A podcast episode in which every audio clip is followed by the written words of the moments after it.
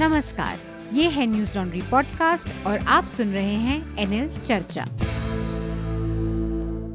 नमस्कार, मैं हूँ अतुल चौरसिया। आपका खर्चा, आपकी चर्चा, हफ़्ता दर हफ़्ता। हम एक बार फिर से लेकर आ गए हैं न्यूज़ लॉन्ड्री का हिंदी पॉडकास्ट, एनएल चर्चा।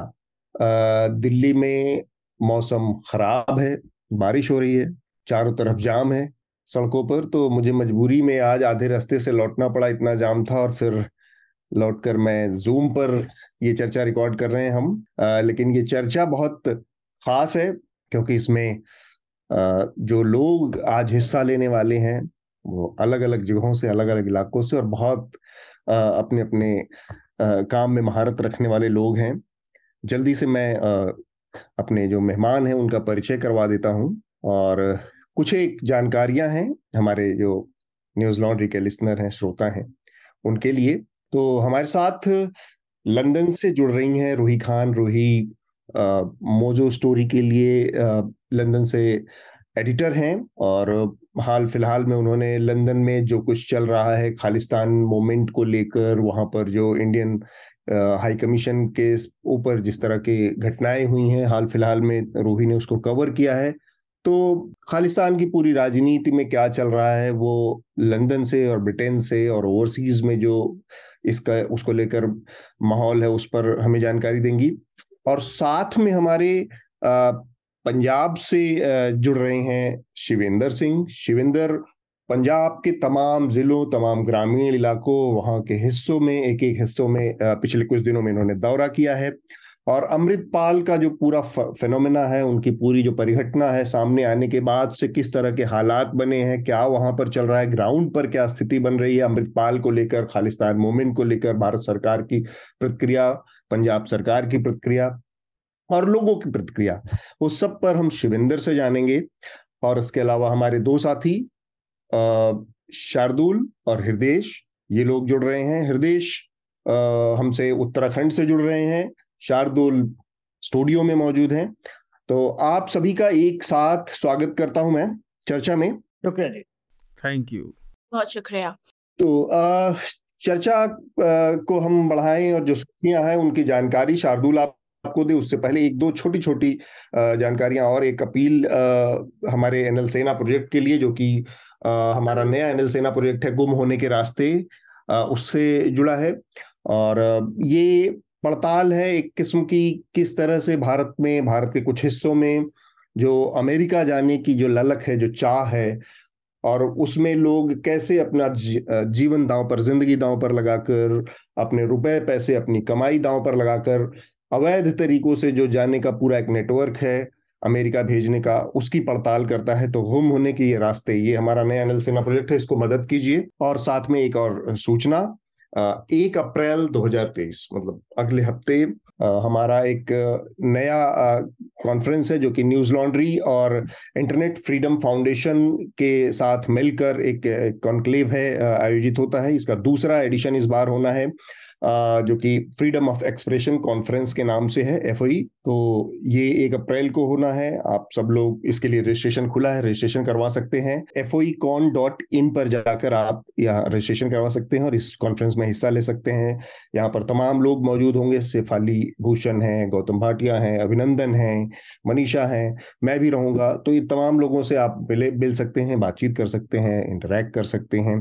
और फ्रीडम ऑफ़ एक्सप्रेशन और इसके इर्द गिर्द जो तमाम चीज़ें हैं, उस पर हम बातचीत करेंगे। तो ये कॉन्फ्रेंस इसी हफ़्ते एक आने वाले हफ़्ते में एक अप्रैल को है। शार्दुल, जो इस हफ़्ते की सुर्खियाँ हैं उनके बारे में एक बार आप हमारे श्रोताओं को बता दें, फिर हम इस चर्चा को शुरू करते हैं। इस हफ़्ते बहुत सारी अप्रत्याशित सुर्खियाँ आई, जिनमें से कुछ काफ़ी खेदजनक, कुछ आश्चर्यजनक भी रही। उनमें से कुछ का मैं ज़िक्र करता हूँ तो इनमें से पहली कुछ सुर्खियाँ पंजाब के विषय से जुड़ी हैं, जिस पर आज हम विस्तार से बात भी करेंगे। तो पंजाब में आखिरकार अलगाव पैदा करने की कोशिश कर रहे प्रथभ्रष्ट युवक अमरात, अमृतपाल सिंह के खिलाफ पुलिस ने आखिरकार धरपकड़ का काम शुरू किया इस हफ़्ते। और इस मामले में उनके सौ से ज़्यादा सहयोगी, साथ देने वाले लोग, समर्थक, ये सब पकड़े गए, बड़ी मात्रा में हथियार भी मिले। और यह भी पता चला कि हथियारबंद मिलिशिया खड़ा करने की वो कोशिश कर रहा था और उसे उसने आनंदपुर खालसा फोर्स का नाम दिया था ए के एफ़ मामले में अमृतपाल फरार है और उसने फरार होने के लिए कई गाड़ियों का, दो पहिया भी और चौपहिया भी इस्तेमाल किया और नांगिया, नांगाम्बिया गाँव में गुरुद्वारे के ग्रंथी साहब से उसने बंदूक के बल पे उनका फ़ोन छीना, कपड़े छीने और फ़ोन छीन कर फरार होते हुए ही उसको आखिरी बार सीसीटीवी पर देखा गया। जैसा मैंने बताया, वो फ़िलहाल फरार है और कयास लगाए जा रहे हैं कि वो कहाँ हो सकता है। कुछ लोग भारत में, कुछ प्रदेश बता रहे हैं, हरियाणा, महाराष्ट्र, कुछ कह रहे हैं कि वो पाकिस्तान या नेपाल भाग गया है। अदालत ने भी पंजाब ऐसा लग रहा है कि अमृतपाल के भागने में जैसे कोई ओटीटी की फ़िल्म की कहानी चल रही है। कभी वो बाइक से भाग रहा है कभी वो एसयूवी से भाग रहा है फिर वो कभी जुगाड़ गाड़ी से भाग रहा है और कभी वो काले चश्मे में नज़र आ रहा है फिर वो छाता लगा के पैदल ही भाग रहा है। अतुल मैं उसे ऐसे देखता हूँ ना धीरे धीरे ना सारे आवरण उतरते जा रहे हैं कि उसकी असलियत पे वो धीरे धीरे पहुँच गया कि जो वो है असल में फिर वो उसी के ज़रिए भागा। पर खैर हम बात आगे करेंगे। आ, इसमें एक और हास्यास्पद बात हुई, उनके जो कानूनी सलाहकार हैं, उन्होंने पंजाब हरियाणा हाई कोर्ट में हैबियस कॉर्पस दाखिल की। कहा कि नहीं, उनको संरक्षण मिले या इनकाउंटर ना हो जाए, जो अपने आप में हास्यास्पद बात है उस व्यक्ति के कानूनी सलाहकार के लिए, जो कहता है कि जो तो भारत का पासपोर्ट, बस। ट्रैवल करने के लिए इस्तेमाल करता हूँ। अदालत ने पंजाब पुलिस को भी फटकार लगाई कि आप अस्सी हज़ार की फोर्स है, इतना बड़ा ऑपरेशन है एक आदमी भाग कैसे गया? इसी से जुड़ी एक बात यह भी है कि इसको लेकर लंदन, कनाडा, ब्रिस्बेन, ऑस्ट्रेलिया में इन सब के समर्थन में प्रदर्शन हुए। अमेरिका के सैन फ्रांसिस्को में भी और लंदन में खास तौर पर भारत के हाई कमीशन बिल्डिंग पर हमला हुआ। लंदन में भारत का राष्ट्रीय ध्वज हटाया गया, जिसने एक सिरे से सभी भारतीयों को नाराज़ किया है कि इतनी असुरक्षा भारतीय दूतावास की कैसे थी। भारत ने भी राजनयिक स्तर पर सख्त नाराज़गी जताई है और भारत के दूतावासों की सुरक्षा की मांग वहाँ की सरकारों से करी है। तो ये थी, थी पंजाब की सुर्खियाँ। दूसरी सुर्खी मैं मैं बधाई देना चाहूँगा राहुल गांधी फिर से सुर्खियों में आ गए। राहुल गा, गांधी आ, पर कल बृहस्पतिवार के दिन 23 मार्च को सूरत की एक अदालत ने आई थिंक जिला अदालत थी निचली अदालत ने फैसला सुनाया एक मानहानि के मामले में। ये मानहानि का मामला 2019 में चुनाव प्रचार के दौरान कर्नाटक में एक दिए हुए भाषण का था, जिसमें उन्होंने कई सम्माननीय, आदरणीय चोरों जैसे नीरव मोदी और ललित मोदी के साथ प्रधानमंत्री मोदी का नाम भी जोड़ दिया था और वक्तव्य दिया था कि इन सब के नाम एक से क्यों हैं। अब इसको लेकर जो याचिका दायर की थी, वो सूरत पश्चिम से विधायक हैं पूर्णेश मोदी, उन्होंने की थी और आपराधिक मानहानि का किया था मैं बताना चाहता हूँ। डेफेमेशन पे हमने पहले भी बहुत बार बार बार चर्चा में बात की है कि किस तरह से क्रिमिनल डेफेमेशन के केस पत्रकारों को और आलोचकों को खासतौर से सत्ता के परेशान करने और उनको आर्थिक और कार्यकारी रूप से पंगु बनाने के लिए किया जाता है। पर खैर, उन्हें इस मामले में अधिकतम सज़ा जो होती है, दो साल की, वो सुनाई गई। लेकिन उनकी सज़ा में अभी रोक लगाई गई है तीस दिन की, जिससे वो अपील दायर कर सकें।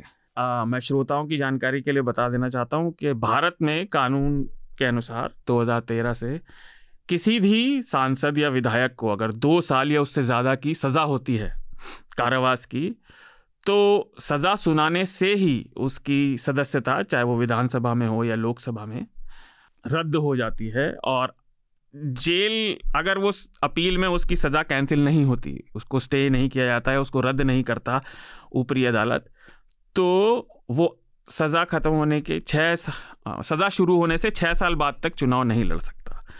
तो ये मामला फिर गर्मा गया है, आज हम इस पर भी चर्चा करेंगे। इस फैसले के आने पर विपक्ष ने एक मत से, सभी विपक्ष के लोगों ने एक मत से इस फैसले की आलोचना की है और कानून के जानकारों ने भी इस फैसले में अधिकतम सजा जो सुनाई गई, उस पर काफ़ी आपत्तियाँ जताई कानूनी और वैचारिक रूप से। अगली सुर्खी दिल्ली से है। दिल्ली में पिछले हफ़्ते जगह जगह पोस्टर टांगे गए, जिन पर लिखा था, मोदी हटाओ, देश बचाओ। इन पोस्टरों पर किस प्रेस ने इन्हें छापा और प्रकाशक का नाम नहीं था तो इसके बाद दिल्ली पुलिस ऐसी हरकत में आई, जैसी शायद अगर वो हर अपराध में आए तो दिल्ली वालों को बड़ी खुशी हो। फटाफट सौ से ज़्यादा एफआईआर दर्ज की गई, छह लोग गिरफ़्तार भी हो चुके हैं। एक खबर यह भी आई कि आम आदमी पार्टी के एक दफ्तर से एक गाड़ी बाहर निकल रही थी तो उसको पुलिस ने शक होने पर रोका और उसमें बहुत ज़्यादा, बहुत बड़ी मात्रा में इस तरह के पोस्टर मिले। तो फिर वाहन में मौजूद लोगों को दिल्ली पुलिस ने गिरफ़्तार भी किया। इसको लेकर भी आम आदमी पार्टी ने फिर बयान दिए कि भाजपा लगातार ऐसे बयान देती रही है तो फिर मोदी जी के खिलाफ अगर कोई ऐसा कह रहा है तो उसमें गिरफ्तारी कहाँ से आ सकती है? पिछले हफ़्ते कई प्राकृतिक आपदाएँ भी आईं। अफ़गानिस्तान में हिंदू कुश पर्वतमाला पर एक भूकंप का सेंटर था। वो भूकंप के झटके भारत के कुछ इलाकों तक पाकिस्तान में महसूस किए गए और अभी तक 11 लोगों के मरने की उसमें खबर आई। नौ पाकिस्तान में और दो अफ़गानिस्तान में। दिल्ली की राजधानी हाँ, मतलब राजधानी दिल्ली में भी भूकंप के झटके महसूस किए गए। उनका उनकी तीव्रता इतनी नहीं थी। लेकिन फरीदाबाद के कुछ quote and quote high class apartment इमारतों में दरार आई है। और इस घटना से लोगों को ये ध्यान में आया कि हम सब जो अर्थक्विक को लेकर भूकंप को लेकर जो सेंसिटिव क्षेत्रों में रहते हैं तो वहाँ इमारतों को बनाने में सही मानक क्या जारी किए गए हैं और क्या उन पर अमल हो रहा है या नहीं, ये सबकी चिंता में बात आई है। इस हफ़्ते की एक और बड़ी सुर्खी संयुक्त राष्ट्र संघ से आई, यूएन से। और ये छठी आकलन रिपोर्ट है आईपीसीसी की intergovernmental panel on climate change की। और इसमें उन्होंने बताया कि, संक्षेप में मैं थोड़ी सी जानकारी दे रहा हूँ, हम कोशिश करेंगे कि आगे के किसी एपिसोड में इस पर विस्तार से बात हो। तो उन्होंने बताया कि धरती का तापमान औसत से एक दशमलव एक डिग्री सेल्सियस ऊपर जा चुका है। लेकिन अभी भी हम इसे डेढ़ डिग्री पार करने से रोक सकते हैं, जो लिमिट उन्होंने दी थी, जिसके बाद हमें खतरनाक परिणाम भुगतने होंगे। संक्षेप में एक लबुबलुबाब ये भी कि पूरी दुनिया में बड़े और खतरनाक प्राकृतिक और मौसमी आपदाएँ संख्या में भी बढ़ी हैं और उनके आने के अंतराल में भी बढ़ोतरी हुई है। और रिपोर्ट में ये भी गंभीर चेतावनी दी गई कि पर्यावरण की ये समस्या पर अगर लगाम नहीं लगाई गई तो पूरी दुनिया में खाने और पीने के पानी पर बहुत बड़ी कमी हमारी तरफ़ तेज़ी से बढ़ रही है हृदय आप इस पर अगर कुछ कहना चाहें हाँ मैं इसमें बाद में जोड़ूँगा लेकिन अभी हेडलाइंस के साथ ये कह देना चाहता हूँ कि जो मूल इसकी आत्मा है क्योंकि हमने कई बार इसको न्यूज़ लॉन्ड्री पर ही कवर किया है।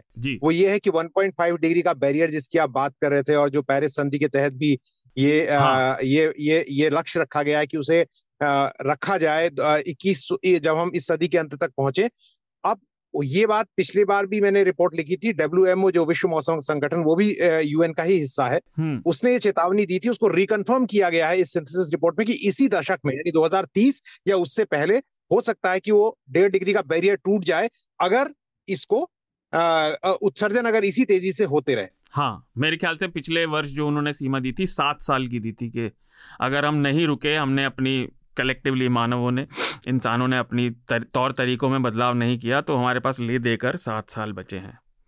खैर अगली सुर्खी कर्नाटक से कर्नाटका कर्नाटका में कन्नड़ अभिनेता चेतन कुमार ने एक ट्वीट किया था जिसमें उन्होंने कहा था कि हिंदुत्व की जो ये आजकल आक्रामक और आधुनिक विचारधारा चल रही है वह झूठी है और इसे झूठ के ज़रिए फैलाया जा रहा है।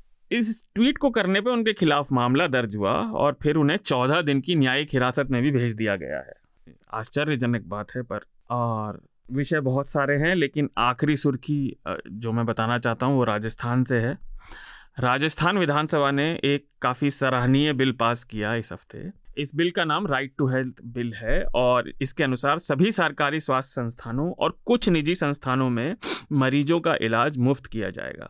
इस बिल में एक इससे भी अच्छी एक बात यह है कि कोई भी ऐसा मामला जो मेडिको लीगल मामला कहा जाता है, यानी एक्सीडेंट का हो मार पिटाई का हो, या इससे भी कोई गंभीर मुद्दा, जिसमें पुलिस की एफआईआर या प्राथमिकी की आवश्यकता डॉक्टर को लगती है, ऐसे किसी भी मामले में अस्पताल मरीज़ को इलाज देने से मना नहीं कर सकता, ये कह के कि हम पुलिस का, पुलिस की कार्यवाही या पुलिस के आने का इंतज़ार कर रहे हैं। अभी तक ऐसा होता था कि पुलिस की कार्यवाही के डर या इंतज़ार में मरीज़ को सही समय पर सही उपचार नहीं मिल पाता था जिससे कई बार लोगों की जानें या जो उनके शरीर को स्वास्थ्य को नुकसान बच हो बचाया जा सकता था वो बच नहीं पाता था। तो ये मुख्य सुर्खियाँ थी अतुल। मैं अतुल की और आपकी हाँ। इजाज़त से एक इसमें हेडलाइन जोड़ना चाहता हूँ जिसके बारे में अतुल और मैं चर्चा कर रहे थे वो ये कि दिल्ली में आज बरसात हो रही है लेकिन आज ही जंतर मंतर पर बहुत बड़ी संख्या में पूरे देश से पहली बार जो हमें बताया गया था कि डीएमडी एक बीमारी है जो डिशाने मस्कुलर डिस्ट्रॉफी जो एक असाध्य रोग है बच्चों को होता है लड़कों को हम्म। होता है सिर्फ़ और उसके हर पैंतीस सौ में से एक बच्चा जो है एक लड़का जब मैं बच्चा कह रहा हूँ तो लड़का समझा जाए क्योंकि लड़कियों को बीमारी नहीं होती हम्म। हाँ। उसको ये बीमारी हिंदुस्तान में है और पूरी दुनिया में इसका कोई इलाज नहीं है तो वो सब पहली बार इकट्ठा हो रहे हैं क्योंकि इसका सबसे दुखद पहलू ये है कि आठ दस साल की उम्र में बच्चे अपंग होने लगते हैं और 20 साल तक वो बिल्कुल क्रिपल होकर व्हील चेयर पे आ जाते हैं और 30 साल से ज़्यादा कोई बच्चा इसमें बचता नहीं है। तो ये सब लोग इकट्ठा हो रहे हैं इसलिए कि जितनी भी उनकी ज़िंदगी है प्रधानमंत्री मोदी ने भी अभी कहा था चर्चा अपने मन की बात। कार्यक्रम में। तो उसको उन उसके लिए कम से कम सुविधाएँ दें और बहुत खर्चीला इलाज है ताकि उनका जितना भी जीवन है वो थोड़ा कष्टपूर्ण कम। बहुत शुक्रिया। तो ये जेनेटिक डिसऑर्डर है, जिस, जिसके बारे में कहा हृदय ने। हम अपनी चर्चा को आगे बढ़ाते हैं। सबसे पहले जो चर्चा का मुख्य विषय है, वो अमृतपाल सिंह, खालिस्तान, और उसके बजरिए पंजाब में जो हालात पैदा हुए हैं और देश दुनिया के दूसरे हिस्सों में हालात पैदा हुए हैं, उस पर हम अपनी चर्चा को शुरू करेंगे। मैं चाहता हूँ कि सबसे पहले रूही हमसे जुड़ी हैं, लंदन से उनसे जान लेते हैं कि जिस तरह से वहाँ पर हाई कमीशन के ऊपर फ्लैग को एक तरह से हटाया गया और फिर उसके बाद वहाँ पर अगले दिन से लगातार खालिस्तान और भारत समर्थक समर्थकों ने भी वहाँ पर प्रोटेस्ट किया। उसके बाद वहाँ पर खालिस्तान समर्थकों ने भी लगातार प्रोटेस्ट किया। और अब ये सूचना है कि वहाँ पर जो सिक्योरिटी है, भारत के हाई कमीशन बिल्डिंग की इंडिया हाउस की, उसकी सिक्योरिटी को, सुरक्षा को काफ़ी बढ़ाया गया है।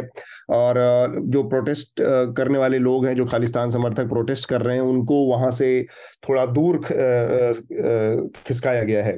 तो अभी के जो सूरत हाल है, ताज़ा हालात है, वहाँ पर उनके बारे में रोहित थोड़ा सा अगर हमारे श्रोताओं को आप बता पाए, और साथ में ये भी बता पाए कि इसकी वजह से क्या वहाँ पर किसी तरह की लॉ एंड ऑर्डर की सिचुएशन बनी है, बन रही है।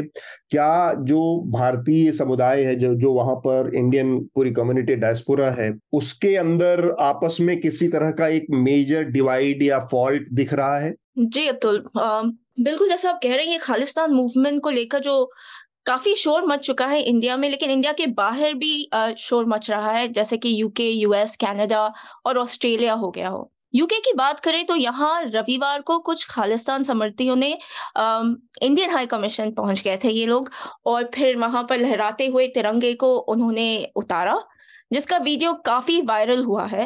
इंडिया में आपने हर एक टीवी चैनल पे ये देखा ही होगा। फिर इस बुधवार को एक बड़ा सा डेमोन्स्ट्रेशन हुआ था भारतीय उच्चायुक्त के सामने जिसमें जिसकी जो भीड़ थी वो काफ़ी उत्तेजित हो गई और कुछ लोगों ने पानी की बॉटल्स अंडे और स्मोक बॉम्ब्स फेंकने लगे। हाई कमीशन की बिल्डिंग पर इंडिया हाउस जिसे कहा जाता है।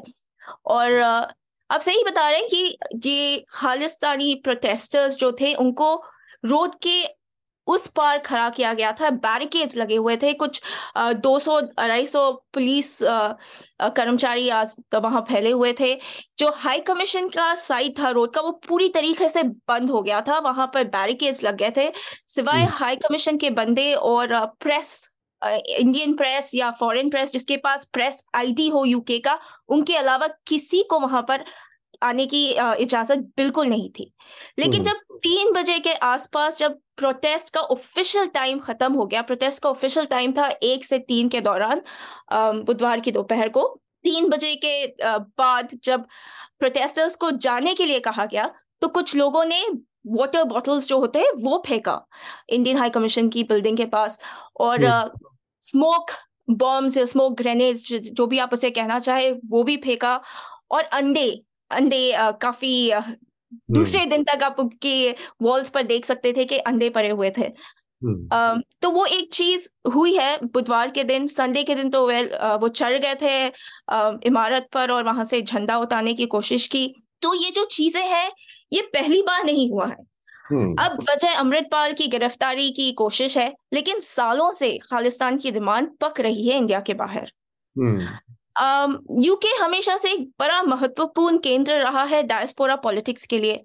प्रवासी भारतीय चाहे वो तमिलियन हो कश्मीरी हो या सिख हो यहाँ पर काफ़ी वोकल है। सिख डायस्पोरा के एक सेक्शन में खालिस्तान की डिमांड एक कांस्टेंट थीम रही है सालों से यहाँ पर। हम्म, हम्म। हम ये बिल्कुल नहीं कह सकते कि पूरा का पूरा सिख डायस्पोरा खालिस्तान चाहता है मगर एक छोटा सा तबका है सिख डायस्पोरा का जो काफ़ी वोकल है। अमृतपाल सिंह की गिरफ्तारी को लेकर अब ज़्यादा जोश आ गया है ये मूवमेंट में।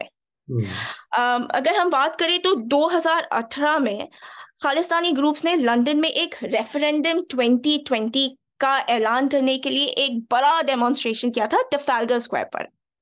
हम वहाँ गए थे आ, काफ़ी लोगों से बातचीत भी की थी तब वहाँ पर और फिर इस हफ़्ते जो डेमोन्स्ट्रेशन हुआ भारतीय उच्चायुक्त के सामने वहाँ पर भी हमने देखा कि मुद्दे वही है।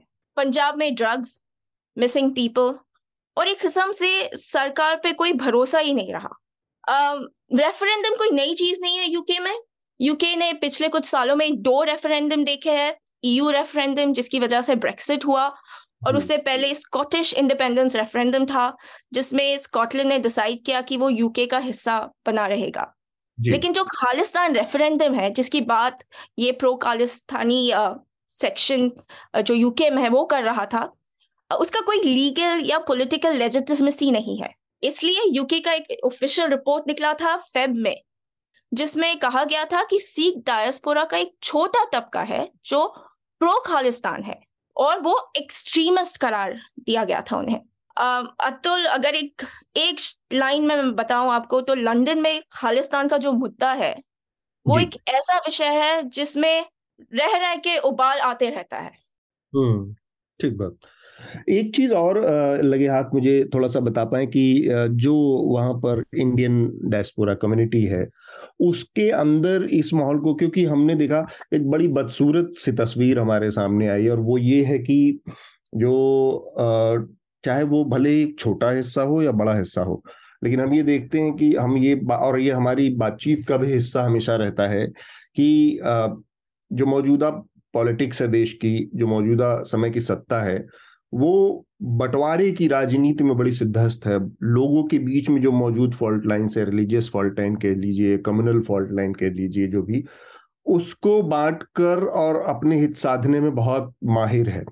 वो डिवाइड बहुत साफ़ दिखता है, वो डिवाइड घरों के अंदर है, दिख जाता है। आज जितनी लड़ाइयाँ लोग वो डिवाइड दोस्तों के अंदर दिख जाता है, वो डिवाइड सोसाइटी के अंदर दिखता है। वो डिवाइड मीडिया में दिखता है, सिविल सोसाइटी में दिखता है। हर जगह तो ये जो काइंड ऑफ़ डिवाइडेशन या पोलराइजेशन की जो क्षमता है वो बहुत ज़्यादा है। ऐसा पहली बार हम देख रहे हैं काफ़ी समय बाद कि डिवाइड का ये जो पूरा रंगमंच है, जो पूरा सजा हुआ प्लेटफॉर्म है, वो भारत के बाहर भी दिख रहा है। और वहाँ पर एक दिन खालिस्तान प्रोटेस्टर्स प्रोटेस्ट करते हैं, अगले दिन भारत के समर्थक प्रोटेस्ट करते हैं और फिर उनके बीच में छुट्टे छुटमुट इक्का दुक्का क्लैशेस भी होते हैं जिसमें खालिस्तान के और इंडिया के प्रोटेस्ट समर्थक जो है आपस में यहाँ पर टकराते भी दिखते हैं।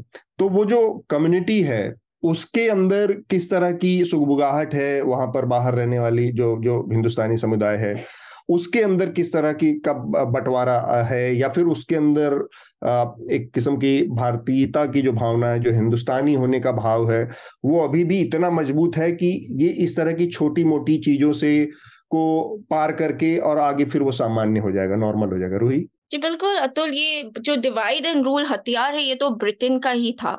अब इसका इस्तेमाल बहुत ज़्यादा इंडिया में हो रहा है। अब बात करें यूके की तो यहाँ पर लगभग पाँच लाख बीस हज़ार सिख लोग हैं। हाँ। जिसमें अगर हम देखें कि ये जो बुधवार को जो डेमोन्स्ट्रेशन हुआ था उसमें हज़ार दो हज़ार के बीच में लोग डेढ़ हज़ार के करीब लोग थे। उन्होंने कहा कुछ बसेस आ नहीं पाए समय से तो चलिए उसे हम कहते हैं दो हज़ार लोग आ गए थे उस दिन। अगर हम एग्जैजरेट भी करके इसे देखें तो दस पंद्रह हज़ार से ज़्यादा एक्टिव प्रो खालिस्तान सपोर्टर्स तो बिल्कुल भी नहीं है यूके में और ये फैले हुए हैं। Um, तो यहाँ पर ऐसा कोई माहौल नहीं है कि भाई भाई से झगड़ा कर रहा हो। खालिस्तानी अपना प्रोटेस्ट करते हैं दूसरे दिन आते हैं इंडियंस अपनी तरफ़ से अपने झंडे लेकर नाच गाना होता है। वो भी प्रोटेस्ट आपने देखा होगा ट्यूसडे के दिन हुआ था ये। um, जब ये रेफरेंडम का प्रोटेस्ट था वो काफ़ी बड़ा था लेकिन उसमें भी एक कोने में दूसरे भारतीय थे जो तिरंगा लेके नाच रहे थे गा रहे थे तो ये सब साथ साथ हो रहा है। यहाँ पर कोई मारम मारी नहीं होती है यहाँ पर दंगे फसाद नहीं हो रहे हैं इसको लेकर। ये एक जैसा यूके में हर किसी को अपनी सोच ज़ाहिर करने का हक है। तो हम्म। लोगों कर रहे हैं ऐसा अभी तक कुछ ऐसा नहीं हुआ है जिसके वजह से वायलेंस ब्रेकआउट हुआ है फ़िज़िकल फाइट्स हुए हैं ये छोटे मोटे इंसिडेंट्स तो हुए हैं जैसा हमने बताया कि बॉटल्स फेंके गए झंडा उतारने की कोशिश हुई है। ये ये ऑन द ग्रैंड स्कीम काफ़ी छोटे इंसिडेंट्स है। um, मारा मारी कहीं नहीं हुई है। um, हमने कहीं um, सुना नहीं है कि कोई कहीं दंगे हुए हैं या कहीं कुछ कुछ वायलेंट uh, इंसिडेंट। हुआ है यूके में। uh, और ये काफ़ी टाइम से चल रहा है। तो ऐसा हम्म। नहीं है कि आज जो हो रहा है इंडिया में उसको लेकर सडनली यहाँ पर कुछ बहुत बड़ी चीज़ हो जाएगी। हमें ऐसी कोई उम्मीद नहीं है ऐसी चीज़ होने की। हृदय कुछ कहना चाह रहे थे तो सबसे पहले हाँ। हृदय और फिर शार्दुल से एक त्वरित टिप्पणी इस पर ले लेते हैं। इसके बाद हम शिव से पंजाब के इंटरनल हालात के बारे में थोड़ा विस्तार से चर्चा करना चाहेंगे।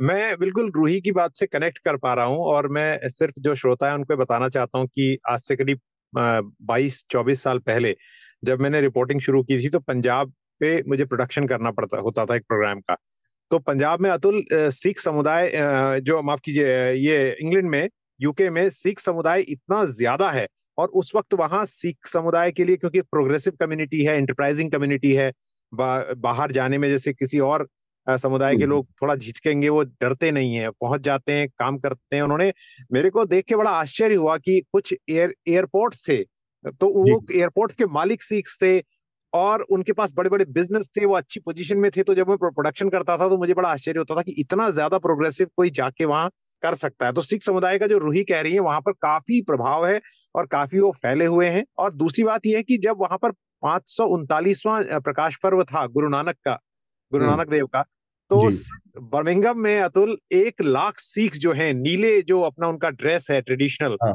उस ड्रेस में पगड़ीधारी सिख निकले और उन्होंने प्रोसेशन किया। और ये यूके की अथॉरिटीज को आश्चर्य हुआ उनको पता भी नहीं था कि इतनी बड़ी संख्या में सिख समुदाय के लोग उन्होंने जब फिजिकली जो उसका ऑप्टिकल वैल्यू होती है ना वो देखा कि आ, वो है। तो ये एक बहुत बड़ी बात है।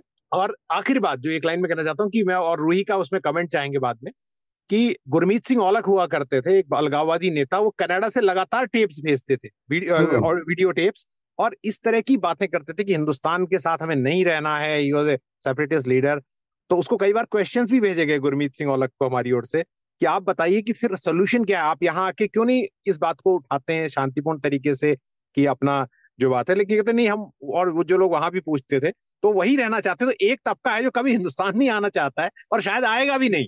हाँ। अगर खालिस्तान की बात उनकी सच भी हो जाती है लेकिन वो वहाँ से इस तरह के एक्ट्स में और जो बोल रहे हैं आपने कहा कि बंटवारे की उसमें ज़रूर अपना पार्टिसिपेट करते हैं चाहे वो कनाडा में हो जहाँ उनको काफ़ी आज़ादी है बोलने की चाहे वो यूके में।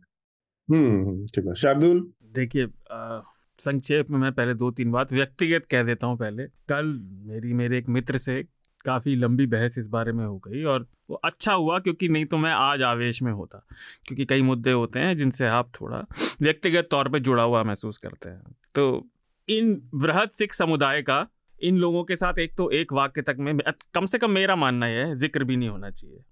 इतने खालिस्तानी पूरे भारत या पंजाब में नहीं है जितने लंदन में हैं तो उनकी हैसियत कितनी है राजनीतिक स्तर पे, ये आप उसी से समझ सकते हैं। और तीसरा, बिना किसी किंतु परंतु के इसकी आलोचना होनी चाहिए। और फिर मैंने अपना इंस्टा पे एक स्टेटस डाला था, मैं वो बता देता हूँ भारत, वो लोग, उनका ये था कि नहीं, बात करनी चाहिए। तो देखिए, भारत की एकता और संप्रभुता पे कोई डिबेट नहीं है। नम्रता का अर्थ ये नहीं होता कि सिंह घास से दोस्ती कर लेगा। आप अपने ढोल बजाइए, लेकिन आप, ये बात किसी डिबेट के भी लायक नहीं है। शुरुआत मेरी टिप्पणी इतनी है। शिव से को मैं इस चर्चा में अब लाना चाह रहा हूँ। शिव आप वहाँ पर जमीनी हालात देख रहे हैं। पंजाब में जिस तरह से ये पूरा घटनाक्रम हुआ और कुछ दिन पहले मैं वहाँ पर था, मैंने अमृतपाल सिंह का इंटरव्यू एक किया किया था करीब दो हफ़्ते पहले जब अजनाला की घटना हुई ही हुई थी, उसके ठीक बाद। तो एक तो उस समय जो स्थिति थी, उसको देखकर जो मेरा अपना ऑब्जर्वेशन था जो उनका गाँव है जल्लूपुर खेड़ा गाँव है अमृतसर के आउटस्कर्ट्स पे थोड़ा पहले है। वहाँ लोगों से मेरी जो बातचीत हुई घूम फिर के तो ऐसा कुछ नहीं लगा कि अमृतपाल सिंह कोई आ, का कोई बहुत बड़ा असर है। अपने गाँव में भी उनका उस तरह का वो नहीं दिख रहा था और लोग उनको एक कह सकते हैं कि उनके प्रति कोई कोई बहुत, जो एक होता है ना कि कोई लीडरशिप होती है किसी गाँव की तो उस गाँव की, के लोगों का अपना एक मान सम्मान जुड़ा जुड़ा रहता है, लोग उससे जोड़ के देखते हैं कि नहीं हमारे लिए ये तो ऐसा कुछ नहीं था। और उसकी वजह जो मैंने, मुझे समझ में आई, वो ये लग रहा था कि अमृतपाल सिंह कोई ऐसा ऐसा लीडर नहीं था, ऐसे नेतृत्व तो के रूप में नहीं उभरे थे, जो एक ऑर्गेनिक प्रोसेस होता है लीडरशिप डेवलप होने का। लीडरशिप डेवलप होने का जो ऑर्गेनिक प्रोसेस होता है, वो पूरी तरह से नदारद है अमृतपाल सिंह के मामले में। आप स्टूडेंट यूनियन की पॉलिटिक्स करते हैं, आप अपने कस्बे की, आप, पंचायत की, नगर की उसकी पॉलिटिक्स करते हैं। आप एक एक तो आपका एक लेगेसी होती है कि आपने धीरे धीरे धीरे धीरे कुछ एक पॉलिटिकल उसमें काम किया है और उसमें एक आंदोलन से जुड़े रहकर अपने को एज अ लीडर इवॉल्व किया है और फिर आप एक सर्टेन पोजीशन पर पहुँचे हैं। तो ये इस प्रोसेस में ज़्यादातर लीडरशिप जो असली लीडरशिप होती है, इस प्रोसेस के तहत जब डेवलप होती है तो उसमें एक समय भी लगता है। फिर आप तीस साल की उम्र में अचानक से एक बड़े ध्वजाधारी एक एक जो रिलीजियस फिगर के तौर पर स्थापित नहीं होते। फिर वो एक प्रोसेस में 40-50 साल लगते हैं। 40-50 की उम्र आते आते आपकी छवि बनती है, आपके बारे में लोग जानते हैं, आपके कमिटमेंट के बारे में जानते हैं। तो अमृतपाल सिंह के मामले में ये सारी चीज़ें गायब हैं। तो वो जो कहा जाता है ना कि बुनियाद के आसपास की जो मजबूती है वो गायब है। और ऊपर से जो ध्वज है, जो आवरण है वो बहुत मज़बूत है कि वो भिंडरा वाले के तरह के कपड़े कपड़े लगते, उन्होंने पहन लिए, उस तरह की पगड़ी बांधने लगे, उस तरह का। लेकिन ये सब छह महीने में हुआ। तो अमृतपाल को लेकर एक बहुत स्वाभाविक सा संशय था और है।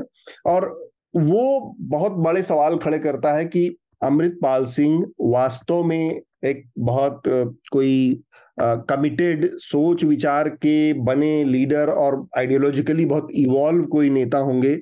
ऐसा नहीं है था अमृतपाल के लिए। और उनके गाँव के लोगों की जो वो थी उसके बारे में भी, मेरा अपना जो ऑब्जर्वेशन था उसके बारे में भी ये होना था।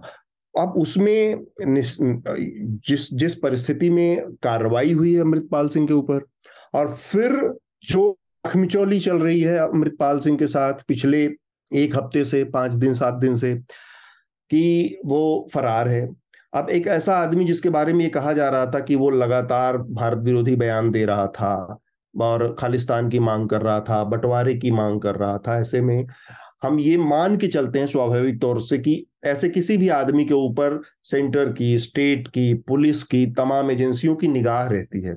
उन तमाम स्थितियों के बावजूद और खासकर अजनाला में जो थाने पर हमला हुआ, पाँच हज़ार लोगों की भीड़ के साथ, उसके बाद तो बहुत स्वाभाविक था कि इनके ऊपर नज़र होगी ही होगी। इसके बावजूद, जिस तरह से अमृतपाल सिंह वहाँ से निकल गया, और अभी भी पुलिस की पकड़ से और एजेंसियों की पकड़ तो ये अपने आप में बहुत बड़ा सवाल है कि वास्तव में अमृतपाल सिंह अपने आप में कुछ भी नहीं था, कोई नेता नहीं, कुछ नहीं। कहीं ना कहीं, कोई ना कोई उसके साथ मतलब किसी न किसी के हाथ में अमृतपाल का धागा है, जो उसे घुमा रहा है। तो ये एक ऑब्जर्वेशन था। शिव, आप इस पर थोड़ा और विस्तार से बता सकते हैं क्योंकि आप लगातार फॉलो कर रहे हैं। देखिए, अतुल जो एक लंबी आपने भूमिका बांधी है, जो पंजाब में मैं, खुद ग्राउंड में मैंने नौ डिस्ट्रिक्ट कवर किए हैं। मैंने महसूस किया, जो विदेशों से खबरें आ रही है और जो एक भारत का मीडिया जिसे हम नेशनल मीडिया कहते हैं, मैं इसे, इसके साथ तथाकथित नेशनल मीडिया शब्द जोड़ देता हूँ। तो ये सारा परिदृश्य देखकर मुझे पता नहीं क्यों एकदम गालिब याद आए कह रहा हूँ दिल को रो के पीटू जिगर को। मकदूर को, मकदूर हो तो साथ रखूँ नोहागर को मैं। छोड़ा ना रश्क ने तेरे घर का नाम लूँ। हर एक से पूछता हूँ कि जाऊँ किधर को मैं। असल में जो सूरत हाल है मुझे नौ डिस्ट्रिक्ट हो गए हैं कवर करते हुए पहले अठारह तारीख को कार्रवाई हुई उन्नीस को मैं छह डिस्ट्रिक्ट इनमें से मेरा अपना डिस्ट्रिक्ट जो चंडीगढ़ के पास मोहाली है हम्म। वहाँ रोपड़ अमृतसर जालंधर नया शहर इन इन डिस्ट्रिक्ट में मैं पहले दिन गया। यहाँ देखा कि ठीक है कि जो डिस्ट्रिक्ट की हद होती है वहाँ पुलिस का पहरा था। अमृतसर का जो ब्यास एरिया है शायद आपने देखा भी होगा क्योंकि आप अमृतसर के एरिया में ब्यास एरिया में काफ़ी नफरी लग थी पुलिस की लेकिन उस तरह की कोई चेकिंग वगैरह नहीं हो रही थी। मैं गया उस समय बॉर्डर एरिया तक जो चुगावा का एरिया है जहाँ से सारा जो जो बॉर्डर है चौगावा के पास एक प्रीत नगर गाँव है। सोलह किलोमीटर लाहौर पड़ता है वहाँ से। है वहाँ तक मैंने देखा कोई ऐसी बात नहीं कई जगह मैं जब वापस आया तो शाम तक पुलिस हट भी चुकी थी। उसके बाद फिर मैंने जो मेरा अपना पैतृक डिस्ट्रिक्ट है, लुधियाना गया। लुधियाना के बाद फिर मैं बरनाला डिस्ट्रिक्ट गया मुक मानसा डिस्ट्रिक्ट गया। यहाँ भी मैंने देखा कि कोई ऐसी बात नहीं थी। कोई प्रोटेस्ट भी कोई लंबे नहीं थे। कोई छोटे मोटे थे। एक तो मोहाली के सोहाना गुरुद्वारा के पास हुआ, जो बाद में आराम से वो चले गए। कमाल की बात है कि प्रोटेस्ट करने वाले वहाँ वो लोग थे जिन्होंने एक बंदी सिखों के लिए मोर्चा लगाया हुआ था, जो जेल में सिख कैदी या मिलिटेंट हैं, जिन्होंने अपनी सजा पूरी कर ली, लेकिन फिर भी वो जेलों में है। तो इसमें हैरानी की बात यह कि अमृतपाल इनके प्रोटेस्ट का विरोध कर रहा था। वो वहाँ आया था, उसने कहा कि प्रोटेस्ट करने से कुछ नहीं होता, सीधा जाके स्टेट से भिड़ो आप, वगैरह वगैरह। लेकिन वो लोगों ने उसके लिए प्रोटेस्ट किया, इंसानी हकूक के एंगल से जहाँ कुछ भी कह लो। अच्छा दूसरा अमृतसर के एरिए में जो हरी के पत्तन पुल है वहाँ प्रोटेस्ट था जो बाद में एक दो दिन बाद पुलिस ने उस पुल को आज़ाद करवा दिया जा खाली करवा दिया। इसके सिवा नॉर्मल लाइफ चल रही है नॉर्मल ज़िंदगी चल रही है, क्योंकि अमृतपाल का कोई मास बेस नहीं है। क्योंकि उसका जो बारिश पंजाब दे है, देखो ये बंदे का ना, आगमन ही एक तरह से शक्की है, क्योंकि बहुत सारा मीडिया इसको अभी से जानने लगा है। मैं इसको पे काफ़ी काम भी किया है, अभी भी कर रहा हूँ। पहली बात ये अमृतपाल जो एक्टिव हुआ, वो किसान आंदोलन के टाइम एक्टिव था। किसान आंदोलन के टाइप समय इसकी मैंने फेसबुक को खगाला, जो आजकल इसने वो बंद कर दी है। मैंने कुछ स्क्रीन ले लिए थे इसकी फेसबुक से, मैं कामयाब हो गया था। उसमें ये कर क्या रहा था? सोशल मीडिया पे इसने लगातार किसान आंदोलन के हमायती का दिखावा कर कर, पर जो फोर्सेस किसान आंदोलन की पीठ में छुरा गोब रही थी मतलब वो वही नैरेटिव चला रही थी जो सेंट्रल गवर्नमेंट नैरेटिव चला रही थी, जैसे कि सेंट्रल गवर्नमेंट का नैरेटिव था कि ये खालिस्तानी है। तो ये लोग बोल रहे थे हाँ हम खालिस्तानी हैं। सेंट्रल गवर्नमेंट गवर्नमेंट कह रही थी कि ये माओवादी है। तो ये भी कह रहे थे हाँ जी, किसान आंदोलन पे कामरेडों का कब्जा है उनसे इनको आज़ाद करवाना चाहिए। दूसरा काम अमृतपाल उसके साथ कर रहे थे ट्रोल करके। सोशल मीडिया पे अपने विरोधी विचारों के लोगों को ट्रोल करना, खास करके औरतों की किरदार कुशी करनी। इसी तरह इसने इन्होंने क्लब हाउस तरह की एक ऐप्स बना के उसमें इसने नौजवानों को भड़काने का काम किया था। ये लगभग दो साल से कर रहा था। यहाँ यहाँ इसके कुछ मतभेद भी आए। इसने एक दो दफ़ा दीप सिद्धू के खिलाफ भी लिखा। अपने आप को ये दीप सिद्धू का उत्तराधिकारी कहता है। उसमें इसने हम्म। दीप सिद्धू के खिलाफ भी लिखा। जब दीप सिद्धू ने एक बार जब शंभू बॉर्डर पे मोर्चा लगाया हुआ था तो उसने कहा कि क्योंकि दीप सिद्धू ने ना अपनी स्ट्रेटजी बहुत बार बदली थी। कई बार वो खालिस्तानी भी बना कई बार वो मौका देख के बोल देता था नहीं अभी खालिस्तान का नारा मत लगाओ। तो एक हम्म। बार उसने ये बोला था तो इसने उसको टारगेट किया। इसी तरह आजकल जो माना जाता है कि ये एक खास पंजाब के विद्वान है अपने आप को वो सिख चिंतक कहते हैं। उसकी स्क्रिप्ट पे काम कर रहा है ये अमृतपाल। पहले दीप सिद्धू भी उसी की स्क्रिप्ट पे काम कर रहा था। उसका नाम है अजमेर सिंह। उसके वो एक शक्की व्यक्ति है उसके बारे में कभी मैं फिर बात करूँगा। तो उस। पर भी इसने टारगेट किया। आपको याद होगा कि मिस्टर खालड़ा थे जिन्होंने पंजाब के जब पंजाब में बहुत सारी पुलिस तशद हुआ था उस पर उन्होंने काम किया था भी कितने कितने मनुखी नरसंहार हुए हैं। तो उनकी वाइफ को भी इसने टारगेट किया हुआ था। इस तरह के ये काम करता था। फिर धीरे धीरे इसका आगमन जब इंडिया में होता है वो इसलिए शक्की है कि अगस्त महीने में ये बंदा आता है। ये तो नहीं कि सरकारी एजेंसियाँ इसकी कार्रवाई को नहीं जानती थी दो साल से ये क्या कर रहा था। तो आराम से आता है उसी समय अपना अतुल एक हम्म। अमेरिकी जर्नलिस्ट है अंगल सिंह। तो वॉइस न्यूज़ के लिए काम करते हैं हमारे शायद मित्र जानते होंगे। उसको एयरपोर्ट से ही वापस भेज दिया गया। वो इसलिए हाँ। क्योंकि उन्होंने जो रिपोर्टिंग थी उसकी रिपोर्टिंग भारत सरकार को अच्छी नहीं लगी थी क्योंकि उसने कोरोना टाइम पे की थी किसान आंदोलन पे की थी। ये जो रिपोर्टिंग या उन दिनों भी वो शायद एक दलित इशू पे को लेके रिपोर्टिंग करने आ रहा था तो उसको तो उसी समय वापस मोड़ दिया गया। अमृतपाल आराम से आता है आराम से आकर इसको आने भी दिया जाता है बहुत जल्द इसके पास हथियार भी आ जाते हैं इसके पास बड़ी बड़ी गाड़ियाँ भी आ जाती है और जो सबसे बड़ी चीज़ देखने वाली इस पे ना तो भारतीय हुकूमत ने कुछ किया ना ही वो पंजाब हुकूमत ने कुछ किया। इसके जो बयान है आप अच्छा ये देखिए कि ये नैरेटिव किसका सेट कर रहा था? ये इसने आते ही क्रिश्चियन के विरुद्ध बोलना शुरू कर दिया। तो हम्म। आते ही इसने धर्मांतरण का मुद्दा उठाया। मैं आपको बता दूँ कि धर्मांतरण का मुद्दा पंजाब में कभी कोई मुद्दा रहा ही नहीं। यहाँ तक कि जो सिख धर्म है ना सिख धर्म का जो बेसिक असूल है वो भी धर्मांतरण वाला नहीं है। सिख धर्म का एक असूल है कि अपने धर्म पे कायम रहो अगर कोई आपके धर्म को छोड़ के जाता है तो जाने दोस्तों उसको है। तो ए, ए, आपको याद होगा कि जब बीजेपी 2014 में सत्ता में आई सत्ता में आते ही बीजेपी ने कहा बठिंडा ज़िले में कुछ लोगों को दोबारा क्रिश्चियन लोगों को जो दलित दलित क्रिश्चियन थे, उनको सिख बनाने का काम किया था। तो उसी समय के जो अकाल तख्त के जथेदार है, उन्होंने कहा कि ये गलत हो रहा है, ये हमारे सिख धर्म का सूल नहीं है। पर अमृतपाल ने धर्मांतरण का मुद्दा ज़ोर शोर से उठाया। अब अमृतपाल को जो लॉबी सपोर्ट कर रही थी, जो नहीं ग्रुप कर रहे थे, उन्होंने दो महीने पहले ही अपना, क्या बोलते हैं कि अमृतसर डिस्ट्रिक्ट का एक गाँव है, उसमें मुस्लिम गुजरों पे अटैक किया।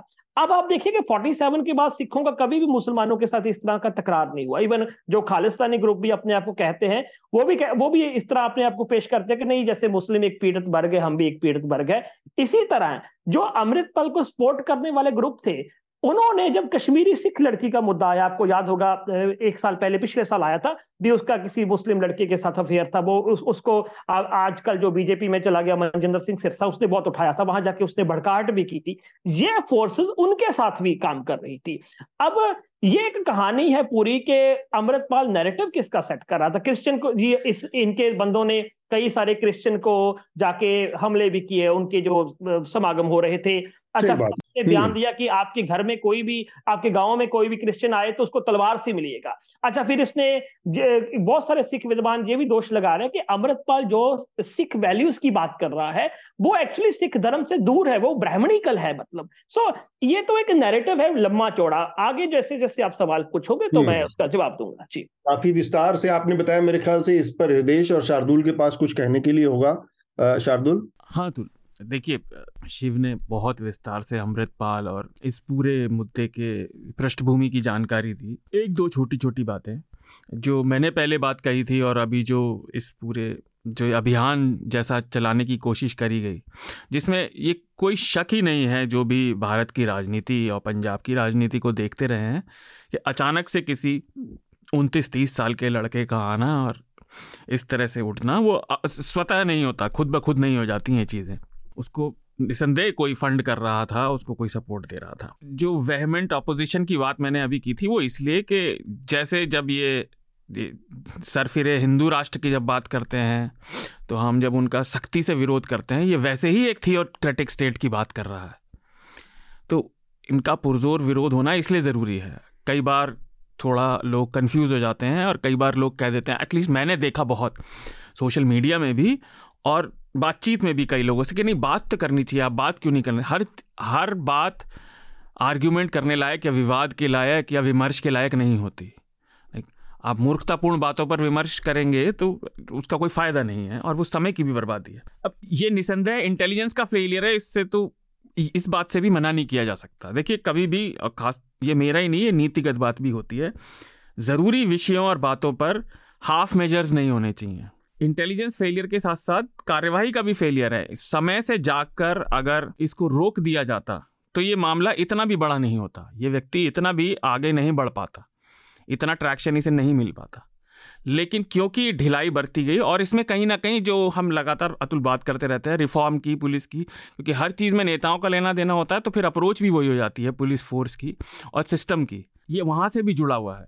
कि हमारी पुलिसिंग में जब तक मामला बिल्कुल सर पे ना आ जाए और नेताओं को ना पढ़ने लगे या मीडिया में बात ना फैलने लगे एक, एक लिमिट के पार तब तक कार्रवाई होना शुरू भी नहीं होती है।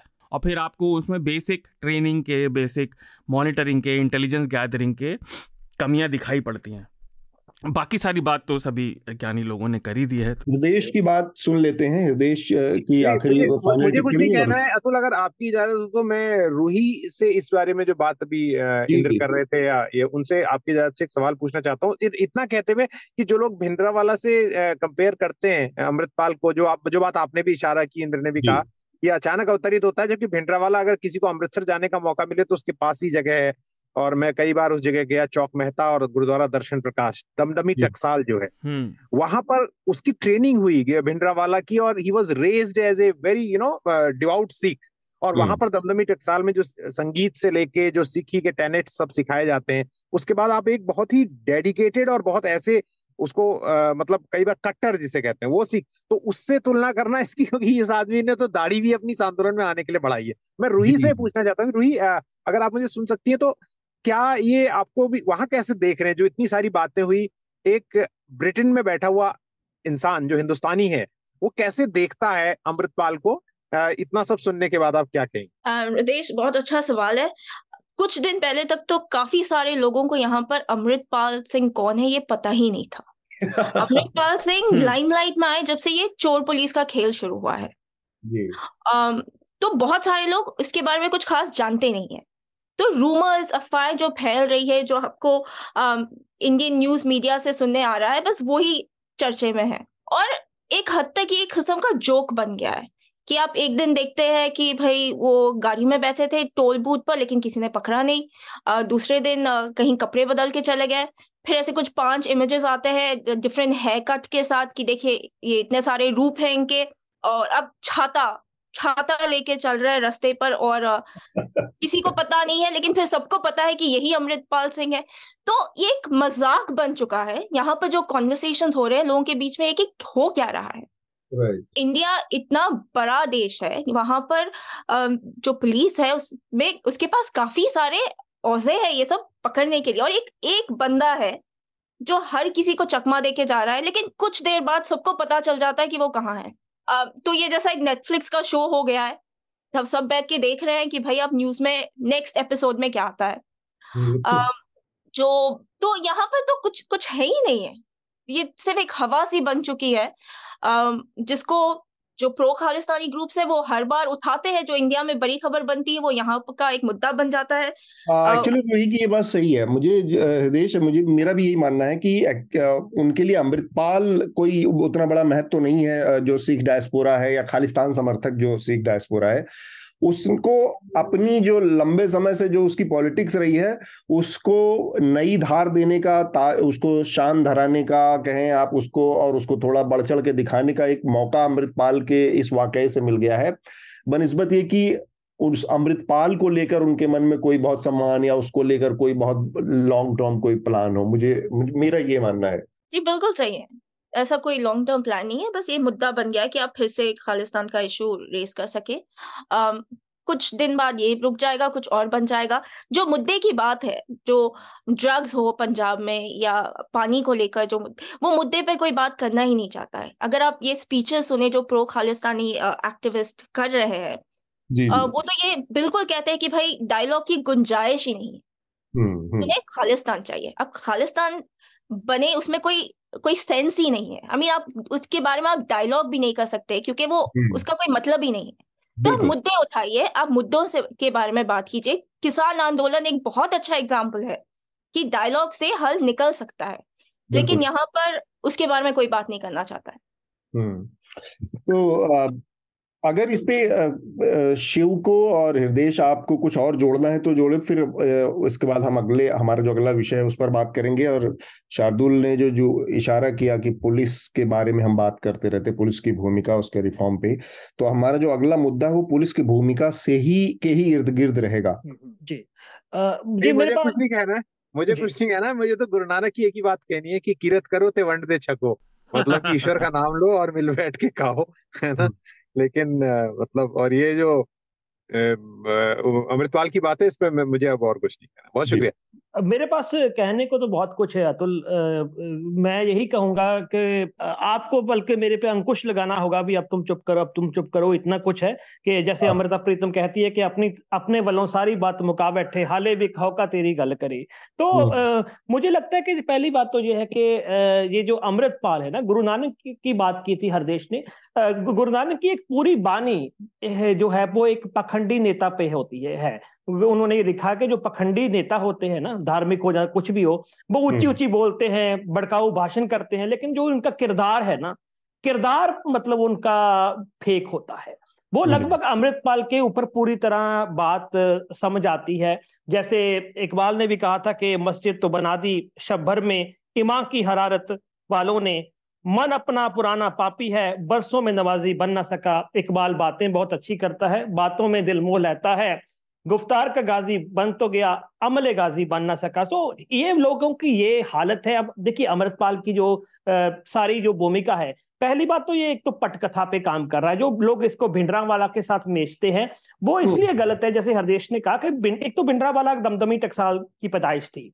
दूसरी बात ये है कि कई बातों में ना भिंडरा वाला को देखो गुरबानी काफ़ी याद थी जो कुलदीप नैयर अप, अपनी जो किताब है कुलदीप नैयर और खुशवंत सिंह ने मिलकर लिखी है ट्रेजिडी ऑफ़ पंजाब उसमें वो कहते हैं कि उनको पूरा ग्रंथ साहब जुबानी याद था जबकि अमृतपाल की हालत क्या है आपने भी इंटरव्यू की होगी वो पहले पहले कुछ इंटरव्यू में कहता है कि मुझे गुरबानी नहीं पता मैं मुझे मैंने हाँ, किताबें हाँ। नहीं ज़्यादा पढ़ी और बंदे को किताबें पढ़, पढ़, पढ़नी भी नहीं चाहिए क्योंकि किताबें पढ़ के बंदा का दिमाग खराब हो जाता है मैंने ये यूट्यूब से सुना है।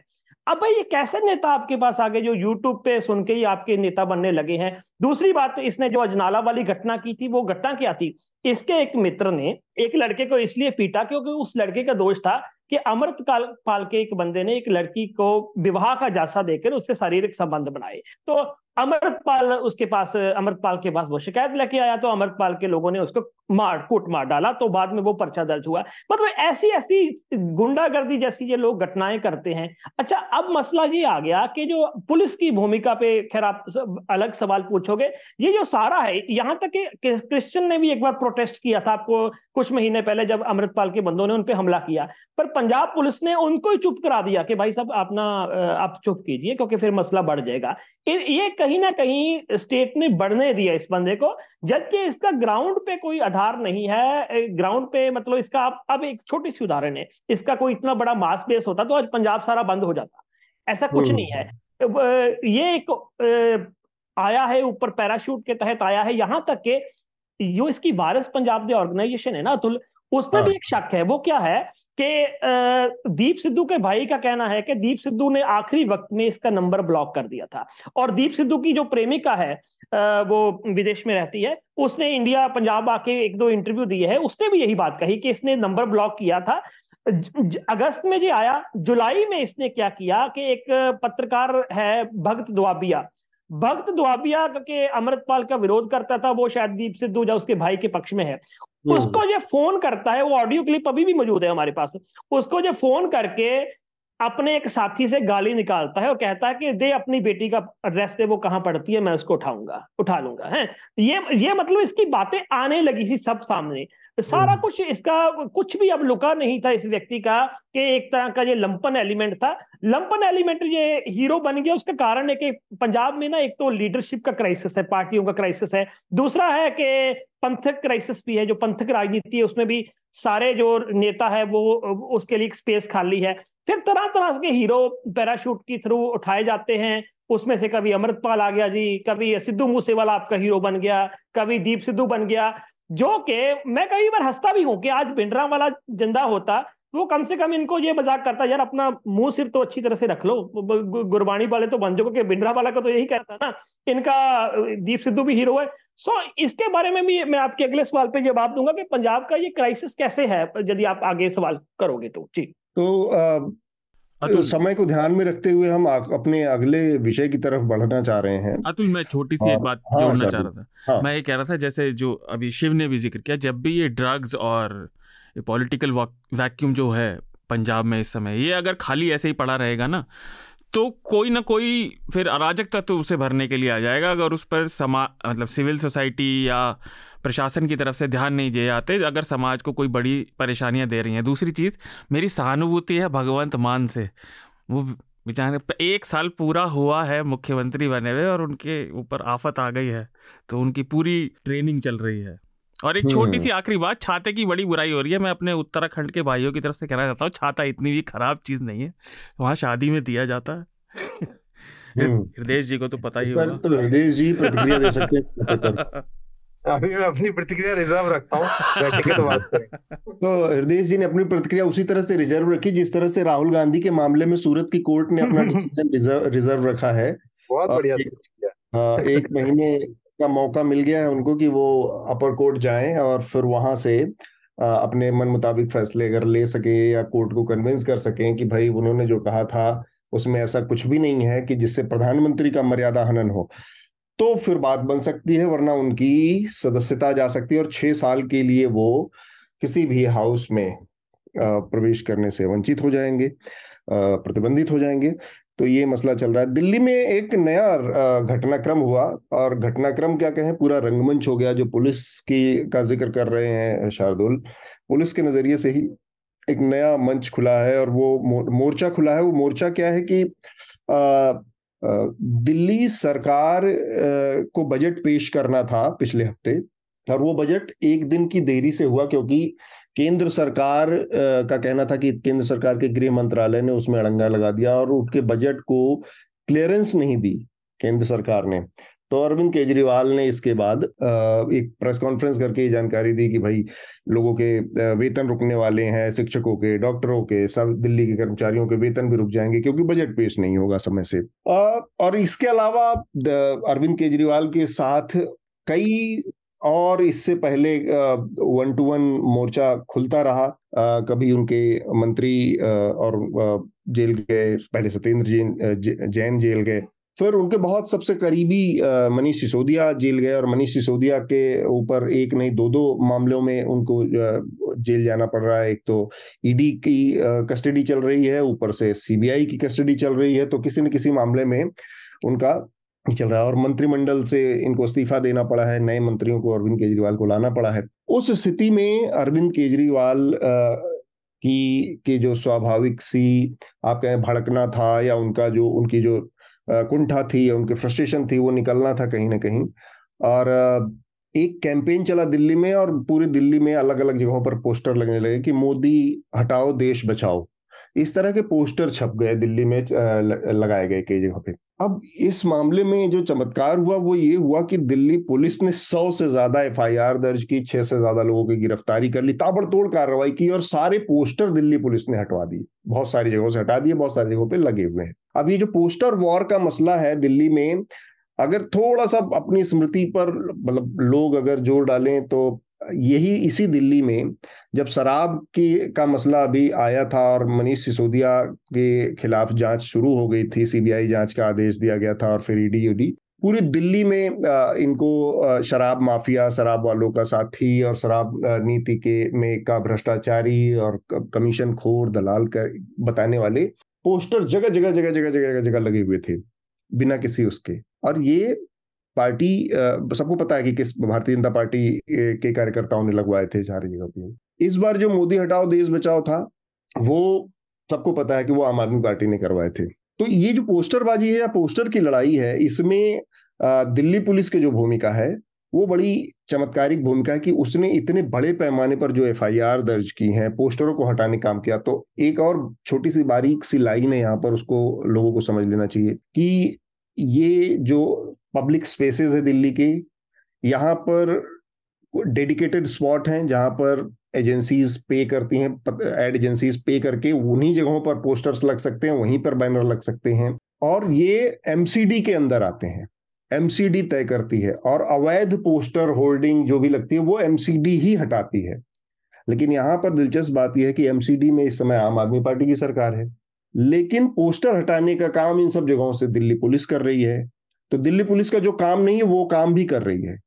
ये उस रिफॉर्म का मसला है, ये दिल्ली पुलिस या कहीं की भी पुलिस को जो पॉलिटिकल टूल बना दिया गया है, उसका ये नतीजा है कि जब दिल्ली पुलिस से हमारे एक रिपोर्टर जो इस पर रिपोर्ट कर रहे थे, उन्होंने पूछा कि यहाँ पर आपने कार्रवाई की तो आपने इसको हटाया कैसे? क्योंकि ये तो आपके दायरे में नहीं आता, हटाने का काम पोस्टर का, और इसमें ऑफेंसिव क्या था? मोदी हटाओ, देश बचाओ, एक पॉलिटिकल नारा किसी का भी हो सकता है। तो उसमें दिक्कत क्या थी? तो उन्होंने कहा कि हमने एमसीडी के साथ मिलकर ये किया और एमसीडी का कहना है कि हमने इसमें हमसे कुछ नहीं पूछा गया।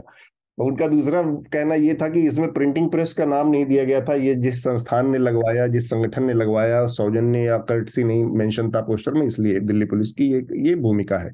और इस आधार पर उसने डेढ़ सौ और बहुत जेनविन केसेस में लोग चले जाते हैं। इसी दिल्ली में रेप जैसे पीड़िताएँ जाती हैं, बलात्कार की पीड़िताएँ या सेक्सुअल हरेसमेंट की पीड़िताएँ भी जाती हैं तो भी पुलिस 24 घंटे से 48 घंटे कई बार लगा देती है कि केस उनके दर्ज होंगे कि नहीं दर्ज होंगे, एफआईआर दर्ज होगी कि नहीं होगी, चोरी और बाकी छोटे मामलों में तो एफआईआर भूल ही जाइए कि पुलिस आसानी से एफआईआर दर्ज कर ले। ये हालत है और ये हालत पूरे देश में पुलिस की जगह जगह पर दिखती रहती है। तो यहाँ से ये पूरा मुद्दा शुरू हुआ और फिर अब आम आदमी पार्टी और भारतीय जनता पार्टी के बीच एक ऐसा नया बैटल खुला हुआ, खुल गया है, जिस पर, जिसमें अरविंद केजरीवाल ने बड़े दिनों बाद सीधे सीधे प्रधानमंत्री नरेंद्र मोदी की ये कहकर आलोचना की है कि देश के प्रधानमंत्री अनपढ़ हैं।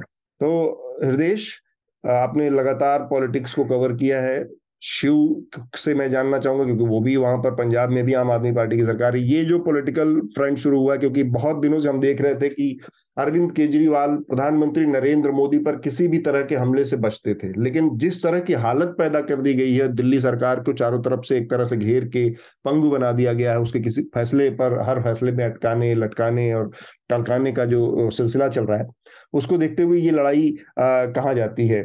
एक बार हृदय का और शिव का ले लेते हैं फिर रूही आपकी प्रतिक्रिया लेंगे। देखिए इसमें स्पष्ट रूप से दिखाई देता है कि पॉलिटिक्स में जो कहते हैं ना Atul politics is the art of possible कहते हैं। पॉलिटिक्स में आप के मेरे बीच में कोई दुश्मनी नहीं होती है बस हम्म, एक गिव एंड टेक होता है। मतलब कि मैं आपको हर तरह से दाव पेच करूँगा और जब मुझे फ़ायदा होगा तो मैं आपके साथ मिलकर सरकार भी बना सकता हूँ मैं आपके साथ बैक हैंड डील भी कर सकता हूँ मैं आप पे अटैक भी कर सकता हूँ मैं चुप भी रह सकता हूँ। 2015 तक आपने देखा होगा जब लोकसभा चुनाव के तुरंत बाद तक अरविंद केजरीवाल प्रधानमंत्री के लिए बहुत ही ज़्यादा एग्रेसिव लैंग्वेज को यूज़ करते थे। उन्होंने साइकोपैथ वर्ड भी यूज़ किया था इस्तेमाल किया था जो कि बहुत ज़्यादा जिसमें बवाल हुआ था। फिर उसके बाद हम सबने देखा कि उन्होंने अपनी रणनीति बदली और उनके करीबी ये बताते थे कि अरविंद केजरीवाल को ऐसा लगता है कि प्रधानमंत्री मोदी पर अटैक करने से उनकी उनपे लोग तो अपने मुद्दों पे रहो। तो उन्होंने मज़बूत होते जाते हैं और वो। हाँ और मज़बूत होते हैं कि मोदी और ये सच भी है मोदी पे आप डायरेक्ट जितना भी अटैक करते हो उनका वोटर और ज़्यादा क्योंकि उनकी लोकप्रियता ऐसी है कंसोलिडेट होता है। कि वो साथ में पोलराइज करता है मोदी के पक्ष में लोगों को। तो इसलिए बीजेपी टेक्निकली चाहती भी है कि मोदी पे अटैक करें लोग। तो वो जो पूरा सिनेरियो क्रिएट होता लेकिन क्या होता है कि और उस ये चीज़ दोनों को सूट कर रही थी और ये कहा जा रहा था कि एक तरह से अंडरस्टैंडिंग हो गई। दो बड़े चुनाव जीत लिए सड़सठ और तिरसठ सीटें इस तरह से अब साठ से ज़्यादा सीटें दो बार ले आए। तो उन्हें ऐसा लगने लगा कि अब जो है एक तरह की डील हो गई है कि भैया दिल्ली आप संभालो सेंटर हम संभालेंगे और कोई बहुत बड़ी बात भी नहीं है। पंजाब को लेकर ज़रूर पंजाब में तो बीजेपी की कोशिश भी कर रही थी वो आ, आ नहीं पा, पाती थी किसी भी तरह से तो वहाँ भी आ गए। लेकिन अब वो एल्बो स्पेस खत्म हो गया। मतलब धीरे धीरे फिर ऐसा भी होता है ना कि जब आप पॉलिटिक्स में आप फिर धीरे धीरे जैसे शिकार की ओर बढ़ते हैं और फिर अपनी स्पेस को कवर करते हैं। अब बीजेपी को लगता है कि दिल्ली भी उनके लिए बहुत ज़रूरी है। ये बहुत ज़्यादा जो है इनकी जिस तरह से चर्चा हो रही है कोई केरल से आके कह देता है कभी भी हालाँकि केरल सरकार ने उसका खंडन किया कि वहाँ से आके एजुकेशन का सीख रहे हैं कोई विदेश से आके सीख रहे हैं। तो ये उनको लगने लगा कि अब हमें यहाँ पर इनको दबोचने की ज़रूरत है। और हम्म। अब जो नरेंद्र जो अरविंद अरविंद केजरीवाल की प्रतिक्रिया वापस लौट के वो आ रही है मुझे लगता है कि ये उनकी टाइम बीइंग पॉस्चरिंग है और वो बताना चाहते हैं कम्युनिकेट करना चाहते हैं कि उनको बिल्कुल भी एल्वो स्पेस भी नहीं मिल रहा है और दम घुट रहा है उनका और उनको बिल्कुल भी ना तो एलजी और ना ही प्रधानमंत्री के लेवल पर जो है ये हो रहा है। तो अब ये चलेगा 2024 तक और उसके बाद जो स्थितियाँ पैदा होंगी, अरविंद केजरीवाल, राहुल गांधी नहीं है। राहुल गांधी जो बोलते हैं, वो एक बहुत अच्छे एनजीओ वर्कर की भाषा हो सकती है, एक इंटेलेक्चुअल की भाषा हो सकती है, एक वेल मीनिंग गाय की भाषा हो सकती है, वो पॉलिटिशियन की भाषा नहीं है। आप जो हम्म। सोच रहे हो आप वही बोल रहे हो।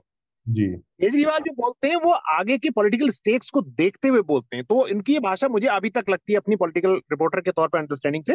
वो 2024 तक की लैंग्वेज है क्योंकि वो ममता जी से भी बात कर रहे हैं वो अखिलेश के टच में भी होंगे वो आगे के गठबंधन भी देखेंगे। तो वो हम्म। अपने को पोजीशन कर रहे हैं और वो ये हार्ड बार्गेन वो बीजेपी के साथ भी किसी स्टेज पे ज़रूर करें। ये जो पोजीशन कर रहे हैं और जो हार्ड बार्गेन इसमें दो और डेवलपमेंट है अरविंद केजरीवाल की पॉलिटिक्स से जो डेविएशन है, उसको मैं बता रहा हूँ। डेविएशन नहीं उसमें जो नई नयापन है वो मैं बता रहा हूँ। पहली बार अरविंद केजरीवाल ने राहुल गांधी के पक्ष में एक ट्वीट किया है कि ये जो मानहानि के मामले में कार्रवाई हुई है या जो कर रही है, ये गलत बात है विपक्ष के नेताओं को, इस तरह से। तो ये पहली बार है कि जब अरविंद केजरीवाल की तरफ़ से कांग्रेस की तरफ़ कोई हाथ बढ़ाया गया है। और इस बात बनस्पत इस बात की कि मनीष सिसोदिया के मामले में कांग्रेस बिल्कुल शांत रही। उन्होंने हाँ, हाँ नहीं बोल। तो ये बहुत बड़ा एक पोजीशन एक अपने चेंज करते हुए दिख रही है। चेंज करते हुए दिख रहा है। और दूसरा ये कि अरविंद केजरीवाल ने एक जी एट की संकल्पना दी है। ये जी एट उन चीफ मिनिस्टर्स का एक ग्रुप बनाने का का प्रस्ताव एक इनिशिएट किया है जिसमें कि नॉन कांग्रेस और नॉन बीजेपी चीफ मिनिस्टर्स हैं। तो ये जी एट इसकी बैठक होनी थी इसी हफ़्ते में पिछले, लेकिन वो किसी वश किसी कारणवश नहीं हो पाई क्योंकि बहुत सारी उलझने और भी थी और बजट भी थे अलग अलग स्टेट्स के। तो वो अब अप्रैल में किसी दिन होनी है तो देखना होगा कि ये जी एट के इर्द गिर्द क्या नया रच पाते हैं। अरविंद केजरीवाल। तो अरविंद केजरीवाल की पॉलिटिक्स के लिहाज से बहुत दिलचस्प चीज़ें आकार ले रही हैं। शिव, आप कुछ जोड़ना चाहेंगे? पंजाब में भी आम आदमी पार्टी की सरकार है, कैसे वहाँ पर इन चीज़ों को देखा जा रहा है? मैं काफ़ी हद तक हरदेश की बात से सहमत हूँ। पंजाब में तो एक ये एक धारणा बन चुकी है कि आम आदमी पार्टी और बीजेपी, ये ए बी टीम उनको माना जाता है। ये ए टीम है, वो बी टीम है। हालाँकि आपने देखा कि इन्होंने, इनको 92 सीट्स दी हैं, लेकिन उसके बाद जो ये धारणा बनी है, जैसे नेशनलिज्म के मुद्दे पे या फिर धर्मांतरण के मुद्दे पे, इनकी जो पोजीशन है वो लग जब फेडरल स्ट्रक्चर के मुद्दे पे इनकी जो पोजीशन है वो है। जो केजरीवाल का है वो जैसे हरदेश ने बताया कि पंद्रह तक तो पूरे अग्रेसिव नज़र आते थे, हमें भी दिख रहे थे। उसके बाद वो काफ़ी, उन्होंने ये मन बना लिया कि ठीक है जी प्रधानमंत्री जी जब उन्होंने कहा भी कई जगह कि यदि सेंटर में मोदी तो दिल्ली में केजरीवाल। तो अब जो पोजीशन है, वो सूरत हालों में बदल के आई हुई है, जो जैसे सारा प्रकरण चला है, सिसोदिया वाला जहाँ और चला है, अब देखना होगा, ये 24 तक तो चलेगा, लेकिन उसके बाद जो घटनाक्रम होगा, उसमें फिर केजरीवाल क्या है? क्योंकि सीधी सी बात है कि केजरीवाल इस समय काफ़ी बहुत चुस्त जिसको नेतागण कहते हैं ना, वो वो है मतलब वो उसी हिसाब से अपनी पोजीशन जो बनाते हैं। जी। रूही आप कुछ जोड़ना चाह रही थी इसमें? आ, जी बिल्कुल। दोनों शिविंदर और हृदय ने बहुत अच्छे से बता दिया पॉलिटिकल मैन्यूवरिंग जो कर रहा है आप। आ, लेकिन मैं एक दूसरी बात पे थोड़ा गौर करना चाहूँगी। गृह मंत्रालय ने दिल्ली सरकार से विज्ञापन समेत कुछ मुद्दों पर जवाब मांगा था ये बजट को लेकर। और ये बात अपने में ही काफ़ी दिलचस्प है। um, क्योंकि कुछ साल पहले हमने एक रिसर्च पेपर किया था जो रॉयटर्स इंस्टीट्यूट ऑफ़ जर्नलिज्म जो ऑक्सफोर्ड uh, यूनिवर्सिटी से जुड़ा हुआ है इसमें हमने बात की थी इस बारे में। um, ये जो इंस्टीट्यूट है ये दुनिया भर के मीडिया पर फोकस करती है इनके ऊपर रिसर्च करती है और आ, मेरा पेपर था undemocratic representation of democracy politics and political economy of media in India तो इसके तहत हमने 10 वरिष्ठ एडिटर टॉप मीडिया ऑर्गेनाइजेशन के टेलीविज़न प्रिंट और डिजिटल सब मिलाकर इन सबसे बात की थी। एक सवाल था कि एडवर्टाइजिंग रेवेन्यू का क्या असर होता है एडिटोरियल फैसलों पर? हमने सारे इंटरव्यूज़ को अनोनिमाइज रखा था, इसलिए एडिटर्स हमसे खुल के बात कर रहे थे। एक एडिटर ने हमसे कहा एडवर्टाइजिंग और advertisements are the most lethal weapon to defang the media मतलब विज्ञापन एक घातक हथियार है सरकार के पास मीडिया को काबू में रखने के लिए। दूसरे एडिटर ने कहा सरकार का दबाव है एडवर्टाइजिंग पर इसलिए सरकार का कंट्रोल है पब्लिक पर। और क्योंकि केंद्र सरकार का सबसे बड़ा बजट है एडवर्टाइजिंग का तो आप सोच सकते हैं कि उनका कितना कंट्रोल होगा मीडिया कंटेंट पर। um, एक और बात याद आ रही है कि कुछ साल पहले ब्रिटेन का एक न्यूज़पेपर है इंडिपेंडेंट इसमें खबर आई थी कि मोदी सरकार ने तीन न्यूज़पेपर्स को एडवर्टिजमेंट देने से इनकार कर दिया। एक किस्म का फ्रीज ला दिया था टाइम्स ऑफ़ इंडिया हिंदू और टेलीग्राफ पर। क्योंकि ये पेपर आ, सरकार की नीतियों की निंदा कर रहे थे उस दौरान। तो अगर मीडिया को शाबाशी देना हो तो विज्ञापन दो। अगर मीडिया को सबक सिखाना हो तो विज्ञापन रोक दो। ये एक आम ज़रिया हो गया सरकार के लिए जिससे वो मीडिया पर कंट्रोल रख सकती है। और पिछले पाँच साल में कुछ लगभग साढ़े तीन हज़ार करोड़ एडवर्टाइजिंग बजट था। uh, सरकार का ये खुद अनुराग ठाकुर जो इंफॉर्मेशन ब्रॉडकास्टिंग मंत्री है उन्होंने दिसंबर में ही कहा था ये। तो अब इस बात में कोई शक तो है नहीं कि मोदी सरकार योगी सरकार भाजपा इस क्षेत्र में सबसे आगे है। इनको कोई टक्कर दे सकता है तो वो है आप। और आपका एडवर्टाइजिंग बजट पिछले कुछ साल में बढ़ता ही गया है। न्यूज़ आजकल इस किस्म की हो गई है कि सिर्फ़ एडवर्टोरियल हो गई है। पैसा फेंको तमाशा देखो और ये तमाशा हम और भी देखेंगे जैसे इलेक्शन करीब आ रहा है। ठीक ये बहुत इम्पोर्टेंट बात है और मैं हम्म। दर्शकों को हालाँकि अभी जब हम जब रिकमेंडेशन में जाएँगे तो बताएँगे रामचंद्र गुहा ने जो रूही खान कह रही हैं उस बात को बहुत ही सबलाइम तरीके से अपनी किताब डेमोक्रेट्स एंड डाइसेंटर्स डिसेंटर्स में लिखा है। और उन्होंने बताया है कि जो ये एड और इस बात को पी साईनाथ ने जो काफ़ी कवर किया, लिखा है, इस पे जाके लोग पढ़ सकते हैं कि कैसे एड से कंट्रोल किया जाता है। मैं एक बात इसमें जोड़ना चाहता हूँ, जो मैं पहले कह रहा था।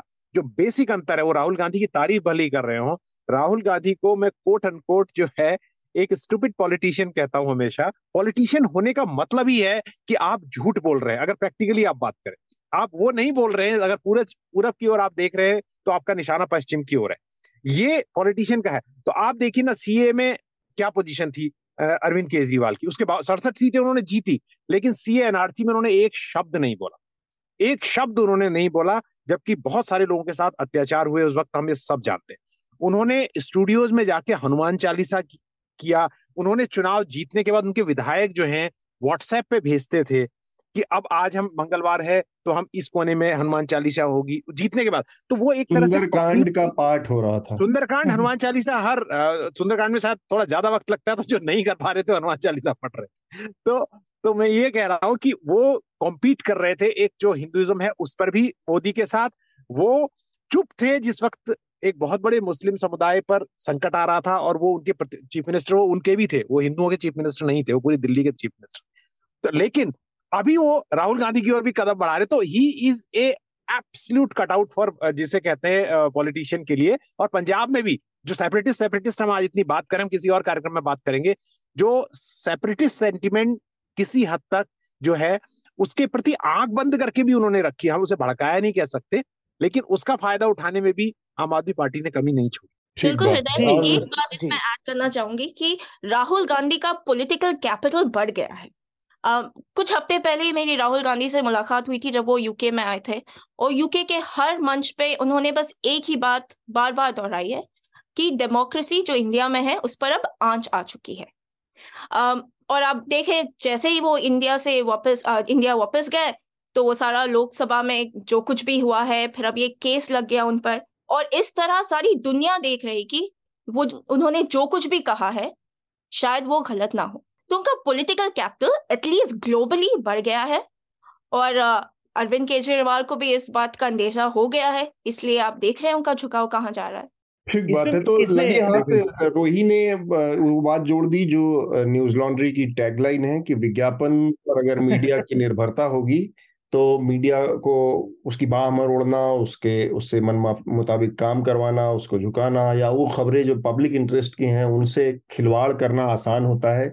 तो इसलिए भी ज़रूरत है कि कोई मीडिया ऐसा हो जो कि विज्ञापन से मुक्त हो और उसका एक ही रास्ता है फ़िलहाल कि पब्लिक, जनता जो सब्सक्राइबर बेस्ड मीडिया है, सब्सक्रिप्शन बेस्ड मीडिया है, उसकी तरफ़ बढ़ा जाए, लोग थोड़ा खर्च करें और मीडिया का एक ऐसा मॉडल बने जो कि विज्ञापन के दबावों से मुक्त हो वरना वही जो सरकारें सबसे ज़्यादा विज्ञापन देंगी, वही सबसे ज़्यादा इसके साथ खिलवाड़ करेंगी।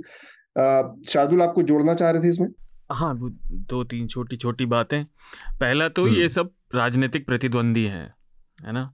लेकिन अपने शत्रु को भी एक बार हराने के बाद उसके साथ ऐसा बर्ताव नहीं करना चाहिए कि उसके लिए ज़िंदा रहना मुश्किल हो जाए। क्योंकि कभी भी आप इसके लिए पूरा मानव इतिहास देख सकते हैं। अप्रत्याशित या आश्चर्य आश्चर्यजनक कदम अधिकतर लोग डेस्परेशन में ही उठाते हैं।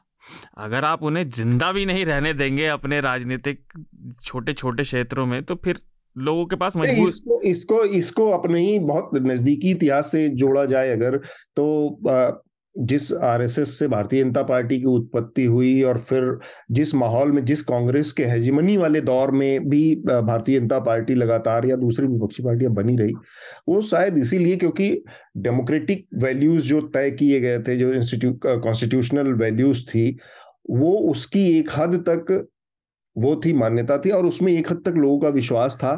और अगर वो नहीं होता तो शायद गांधी जी की हत्या के बाद इस तरह की किसी पॉलिटिक्स को कुचलना खत्म करना बहुत आसान काम था हमेशा के लिए। बहुत बहुत वाजिब कहना चाहता हूँ कि माफ़ कीजिए आपको रोक रहा हूँ बीच में। एक बात मैं कहना चाहता हूँ कि मेरी बात का सही अंदाज़ा न लगे। मैं जब कह रहा हूँ कि पॉलिटिशियन पॉलिटिशियन के तौर पर राहुल गांधी का जो काम करने का तरीका है वो ये कि मुझे और जो डेमोक्रेट डेमोक्रेसी की आप बात करें ये बातें अपनी जगह बिल्कुल सही हैं और यही होना भी चाहिए। लेकिन आज तक हमें कोई ऐसा रिकॉर्ड नहीं मिलता कि जो जनता है वो श्वेतांबर है मतलब कि उसकी आत्मा बड़ी साफ़ है। अगर ऐसा होता डेमोक्रेसी पर वैल्यूज़ पे यकीन होता तो राजीव गांधी को जिन्होंने उन सब लोगों को टिकट दिए जो अपने आँखों के सामने दंगों को भड़का रहे थे प्रत्यक्ष अप्रत्यक्ष रूप से 400 से ज़्यादा सीटें देते। नरेंद्र मोदी 2002 के बाद दोबारा चुनकर नहीं आते। तमाम लोग जो जहरीले भाषण देते हैं, भोपाल से जो जीत के आई हैं सांसद, वो भी कटघरे में खड़ी हैं। तो मुझे ऐसा लगता है कि लोग जो है, डेमोक्रेटिक वैल्यू जो हम बात करते हैं, ये बहुत बहुत अफसोसजनक बात है। वो चुनावों में परिणति नहीं होती। चुनाव जो जीते जाते हैं, वो इमोरल बातों से, गुंडा भी चुनाव जीतता है और आपकी आपकी बात से मैं पूरी तरह से इसमें कोई सहमति का कोई मुद्दा ही नहीं है क्योंकि अल्टीमेटली तो इस लिहाज से मैं बोल रहा हूँ कि अभी आने वाले दिनों में देखिए नरेंद्र मोदी और अमित शाह इस मामले में बहुत स्मार्ट हैं। अगर उन्हें लगेगा कि कुछ गड़बड़ हो रही है फिर कोर्स करेक्शन करेंगे और अरविंद केजरीवाल पर थोड़ा रहम करेंगे। तो वो हर समय अपना political capital in terms of electorally electorally देख रहे हैं। हम्म, हम्म। ठीक बात। एक तो एक आखिरी बात मैं जो हाँ, शिव कुछ कहना चाह रहे हैं। हाँ मैं एक थोड़ा रूही और हर देश की बात में जोड़ना चाहता था। जैसे पंजाब में भी ना एडवर्टाइजमेंट इन्होंने बहुत आम आदमी पार्टी ने दी है या जबकि पंजाब के मीडिया ग्रुप्स को नहीं बाहर भी दी है। और जो मीडिया ग्रुप्स इनसे इतफाक नहीं रखते थे उनकी उनका इश्तिहार इन्होंने बंद भी किया है। कि, कि आपने यदि हमारे पक्ष में नहीं बोलना तो आपका जो इश्तिहार हम बंद करेंगे ये ये बिल्कुल बीजेपी से मिलता जुलता जो चीज़ हम पंजाब में देख रहे हैं दूसरा जो हरदेश की मैं बात, मैं समझ गया था, वो एक व्यंग में बात कर रहे हैं जो मुझे तो कहीं ये समझ नहीं आया कि गलत नहीं लगा कि इन्होंने वो राहुल गांधी वाली टिप्पणी की है। मैं समझ गया था, पर मुझे लगता है हमें एक चीज़ और भी देखना पड़ेगा कि जैसे आरएसएस 1925 में पैदा हुई है, अब ये 25 में इसको 100 साल हो जाएँगे, लेकिन ये सत्ता पे विराजमान है। मैं अभी एक पाकिस्तान के मुद्दे पे एक टीवी पे डिबेट कर रहा था, मैं सोच, मैंने कहा देखिए, हमारे मुल्क में डेमोक्रेटिक वैल्यू एक ऊपरी सतह पे कोशिश की गई, यहाँ हमारा सिनेमा भी काफ़ी तक हमें प्रोग्रेसिव लगा यहाँ ऐसे गीत आए कि तू हिंदू बनेगा ना मुसलमान बनेगा। पाकिस्तान जिसका संविधान ही जाके सत्तर के दशक में बना सब कुछ वहाँ हुआ लोकतंत्र के कदम भी नहीं लगे पाँच साल कोई सरकार भी नहीं चली। तो भी ये बड़ा एक सवाल है कि पाकिस्तान में जो जमात इस्लामी जैसी पार्टी है वो अपने दम पर सत्ता पे नहीं आ सकी। एक बहुत बड़ा सवाल है इसको सोचने वाली बात है जी। जी। ठीक बात है शार्दुल आखिरी टिप्पणी आपकी और फिर हम रिकमेंडेशन में चलेंगे। हाँ आ, एक तो मैं शिव वाली बात कहूँगा। जमात इस्लामी और आरएसएस एक सी ऑर्गेनाइजेशन नहीं है, है। पर मेरा जो सवाल मैं बात पूरी कर लूँ शिव? हाँ, कदम हाँ, अपने दम पे नहीं लग हाँ, सके पाकिस्तान में। जी। तो दोनों में बहुत अंतर है उसको समझने की आवश्यकता। है दूसरा मैं राहुल गांधी पे ये कह रहा था उनको उन्हें अपना जो, जो उनका कंटेंट राइटर है वो बदलने की ज़रूरत है। उन्हें बिल्कुल मुझे लगता है उनके बयान कई बार थोड़ा सा साइड हो जाते हैं वो उन्हीं के उन्हीं की कैपिटल कम कर जाते हैं। पर ये बात पक्की है कि भाजपा वाले उन्हें नेता बना के छोड़ेंगे। उनका पीछा नहीं छोड़ेंगे। और मुझे पॉडकास्ट के लेटर्स का मेंशन करना था तो वो मैं कर देता हूँ रिकमेंडेशन से पहले। हमारे श्रोता जो भी हैं, वो हमें अपने सुझाव फीडबैक हमें भेज सकते हैं। आप दो जगह जा सकते हैं। आप जा सकते हैं W W W dot Newslaundry dot com slash podcast dash letters पर। या फिर आप हमें ईमेल भी में भी भेज सकते हैं अपने सुझाव, विचार।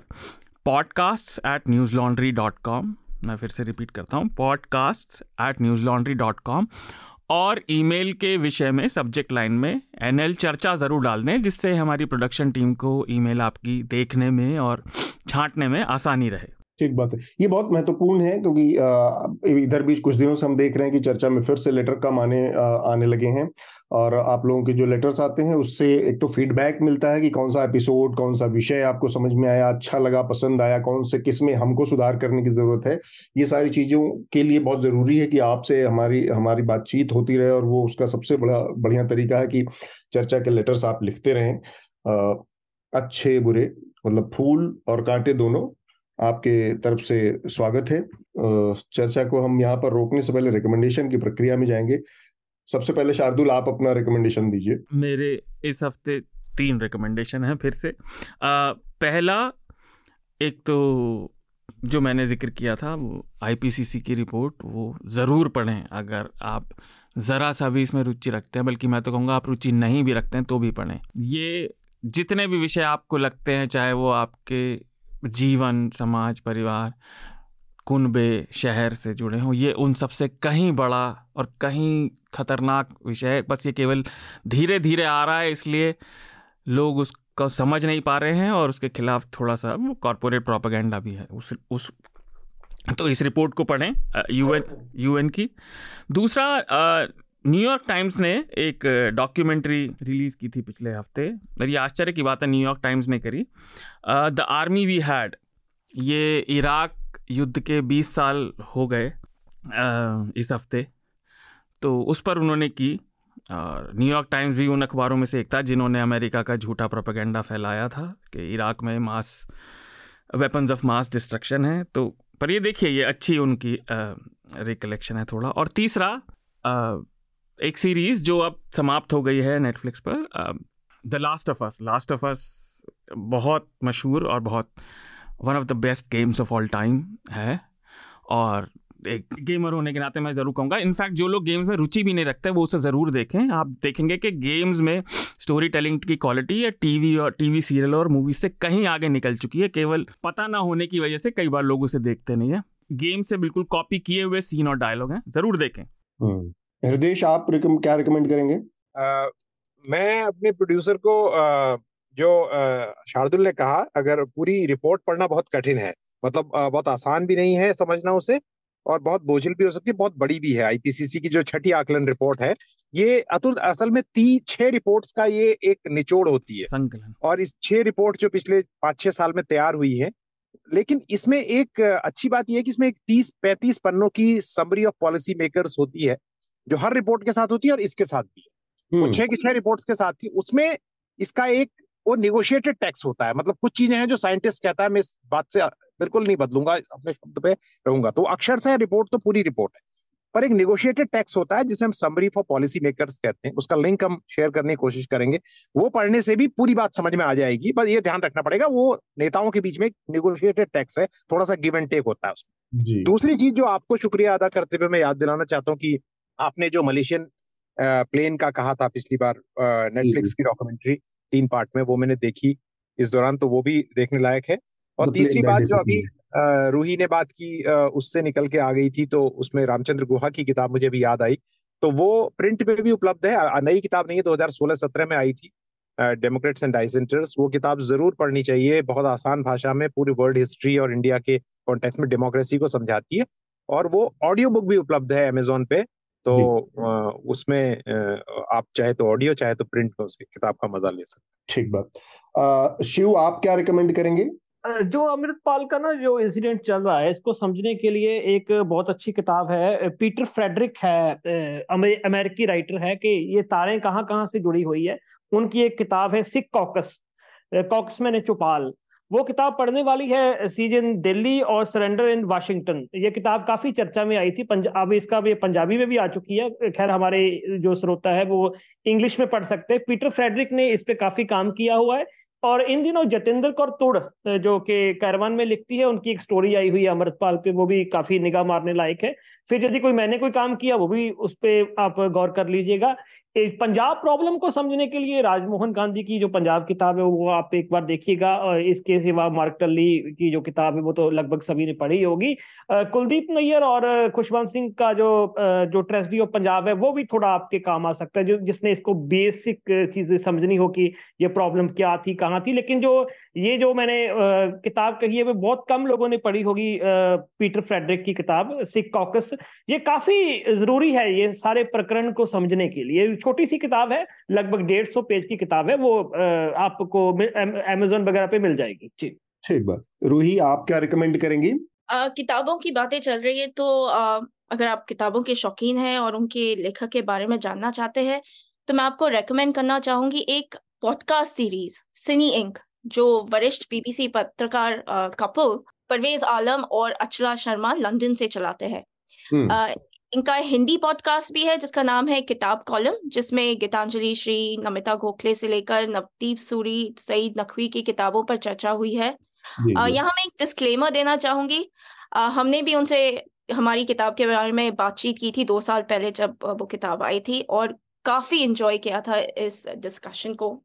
इस महीने उन्होंने एक नया पॉडकास्ट सीरीज़ शुरू किया है इंग्लिश में जिसका नाम है माई बुक इसका पहला एपिसोड में बीबीसी जर्नलिस्ट सैम मिलर की किताब के बारे में बात हुई है migrants the story of us all और दूसरा जो एपिसोड अभी रिलीज़ होने वाला है वो है प्रोफेसर नीजा मटू की ट्रांसलेटेड किताब the greatest Kashmiri stories ever told तो ये ज़रूर देखेगा जैसा कहते हैं ना किताब की कहानी अगर आपको सुननी हो लेखक की जुबानी तो ये पॉडकास्ट आपके लिए है।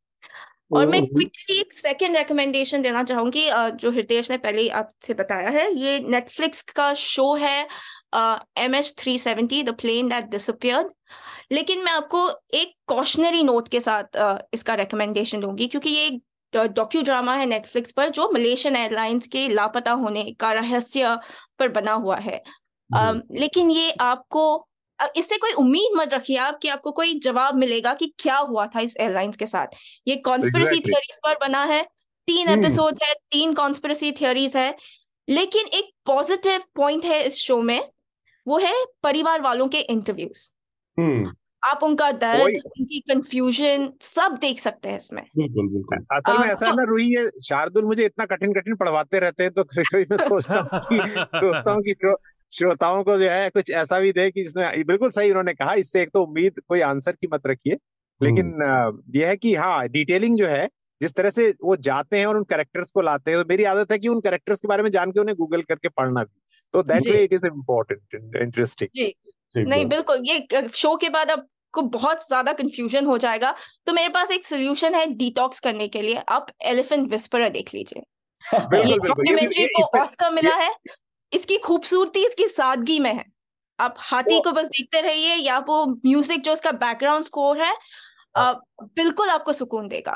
तो ये सबसे अच्छा अपने अपने प्रोड्यूसर चंचल से मेरी ये गुजारिश है कि वो मेरी मेरा नाम भी इस जब मेरे नाम के साथ भी इस रिकमेंडेशन को जोड़ दें। क्योंकि ये भी मैंने फ़्लाइट पे देखी थी मैं जब वापस लौट रहा था लेकिन फ़्लाइट पे मैं M H seventy three seventy देखने की हिम्मत नहीं कर पाया। जब when I was myself on flight मैंने, मैंने तब डाउनलोड करके ये विस्पर्स एलिफेंट देखी एलिफेंट विस्पर्स देखी। जी। तो आ, काफ़ी सारे रिकमेंडेशन है मतलब हमारे जो श्रोता हैं, वो इस बात की शिकायत भी इस बार कर सकते हैं कि इस बार तो बहुत सारे रिकमेंडेशन रिपीटेड हो गए और कोई नहीं कभी कभी ऐसा होता रहता है, कुछ रिकमेंडेशन इतने अच्छे होते हैं कि रिपीटेड हो सकते हैं। तो ये रिकमेंडेशन मेरा रिकमेंडेशन एक है, एक किताब आई है, एक पत्रकार है, समीर चौगांवकर। तो अगर आप लोगों ने देखा ही होगा फॉलो किया होगा कि किस तरह से एक नया पॉलिटिकल रंगमंच सजा कुछ दिन पहले महाराष्ट्र में। और एक पूरी सरकार बदल गई, एक पूरी पार्टी का अस्तित्व तो संकट में पड़ गया। पार्टी से लेकर वो मैं बात कर रहा हूँ, उद्धव ठाकरे की शिवसेना और शिंदे की शिवसेना में जो खींचतान मची और फिर भारतीय जनता पार्टी ने शिंदे गुट के साथ मिलकर सरकार बनाई। इस पूरी पॉलिटिक्स के पीछे क्या हुआ, क्या घटनाक्रम रहे, उस पर एक किताब आई है। समीर चौगा गांवकर हैं, सीनियर जर्नलिस्ट हैं। हिंदी में उन्होंने लिखी है ऑपरेशन शिवसेना तख्ता पलट से सत्ता तक। तो ये किताब रिकमेंड करूँगा मैं इस हफ़्ते। पढ़ें अगर राजनीति में रुचि है तो समझ में आएगा कि क्या पर्दे के पीछे कुछ क्या क्या खेल हुए। बहुत डीप पॉलिटिकल इंसाइट्स तो नहीं है इसमें लेकिन हाँ कुछ घटनाक्रम कुछ चीज़ें जो सामने दिख रही थी और उसके पीछे उसके जो संदर्भ है वो समझ में आते हैं इससे। तो एक किताब में और जोड़ना चाहूँगा अपना अतुल। जी। जी खालिस्तानी कॉन्स्परेसी किताब है जो जीवी सिद्धू की है, वो भी काफ़ी जो हम बात कर रहे थे, उसमें काफ़ी पढ़ने लायक है तो अभी साल को हुआ ये किताब आई, को अच्छी किताब है जी जी। जी, ठीक बात। तो जाते जाते एक मैं किताब और है, रूही रूही की अपनी किताब है स्केप्ड करके। उसके बारे में रूही अगर थोड़ा सा हमारे श्रोताओं को आप बता पाए क्योंकि बहुत दिलचस्प उसका विषय मुझे लगा कि जो सारे भारत से भागने वाले बहुत सारे भगोड़े हैं फ्रॉड हैं ये सब इन सबको लंदन में शरण मिलती है। तो इसके पीछे आपने इसकी पूरी पड़ताल करके स्केप नाम से किताब लिखी। थोड़ा सा इसके बारे में अगर हमारे श्रोताओं को जानकारी दे पाए। जी अतुल बिल्कुल। ये किताब आई थी दो साल पहले। ये पब्लिश हुई है पेंगुइन इंडिया में। ये किताब में हम देखते हैं जो इंडिया से भागकर यूके आए हैं लेकिन आप लोग सब तो सुन चुके होंगे काफ़ी सारे कहानियाँ हो चुके हैं विजय माल्या नीरव मोदी उनको लेकर बट हमने ये सत्तर साल इंडिया के इंडिपेंडेंस से आज तक हम्म। कुछ बारह कहानियाँ के बारे में बात की है।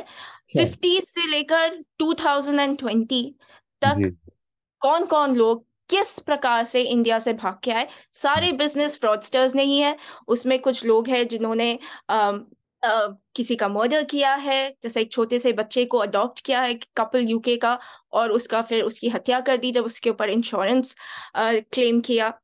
तो एक वो कहानी हो गई फिर एक धर्म जयंती तेजा करके हुआ करते थे। जो बिल्कुल विजय माल्या की कहानी से मैच करते थे हाईली एम्बिशियस उनका भी बड़ा क्लोज कनेक्शन था कांग्रेस गवर्नमेंट से। और वो भी भाग कर निकले यूके यूके आए बट यूके से पहले यूएस गए कोस्टरिका गए तो वो पूरी कहानी जिस तरह से वो भाग के फाइनली यूके में पकड़े गए उसके बारे में भी है। तो काफ़ी सारे तेरह कहानियाँ हैं इसमें और हमने काफ़ी डिटेल रिसर्च की है।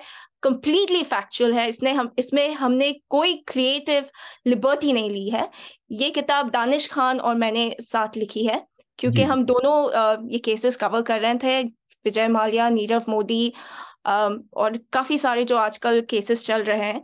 लेकिन हमने सोचा कि बस यहाँ पर क्यों सीमित रखे हम हमारी किताब को? हम पिछले पुराने केसेस भी देखते हैं और इससे बहुत खूबसूरती से हम इंडिया की प्रोग्रेस भी देखते हैं।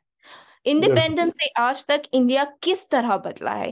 किस तरह पुलिस किस तरह फॉरेन पॉलिसी किस तरह रिलेशंस इंडिया यूके के बीच बदले हैं? तो ये सारा कुछ हमने इस किताब में लिखा है। इसका नाम है escaped true stories of fugitives in London तो ये इसका मैंने किताब तो नहीं पढ़ी है, लेकिन इसका कॉन्सेप्ट बहुत दिलचस्प है और जो कैरेक्टर्स हैं जिसका ज़िक्र रूही कर रही है, मुझे लग रहा है कि ऐसे कैरेक्टर जिनके बारे में जानने की दिलचस्पी हो सबको होगी। मैं मुझे भी व्यक्तिगत रूप से बहुत इसमें अचानक से बहुत वो हुई क्यूरोसिटी हुई। तो ये अगर आप चाहें तो आप लोग इसको पढ़ सकते हैं, देख सकते हैं। आज की चर्चा को हम यहाँ पर रोकेंगे। देश शिव, रूही और शार्दुल आप सब लोगों का इस चर्चा में हिस्सा लेने के लिए बहुत बहुत शुक्रिया। धन्यवाद और सभी को रोज़े भी शुरू हो चुके हैं और नवरात्र भी। सभी को शुभकामनाएँ। न्यूज़ लॉन्ड्री के सभी पॉडकास्ट ट्विटर आई और दूसरे पॉडकास्ट प्लेटफॉर्म पे उपलब्ध हैं। खबरों को विज्ञापन के दबाव से आज़ाद रखें। न्यूज़ लॉन्ड्री को सब्सक्राइब करें।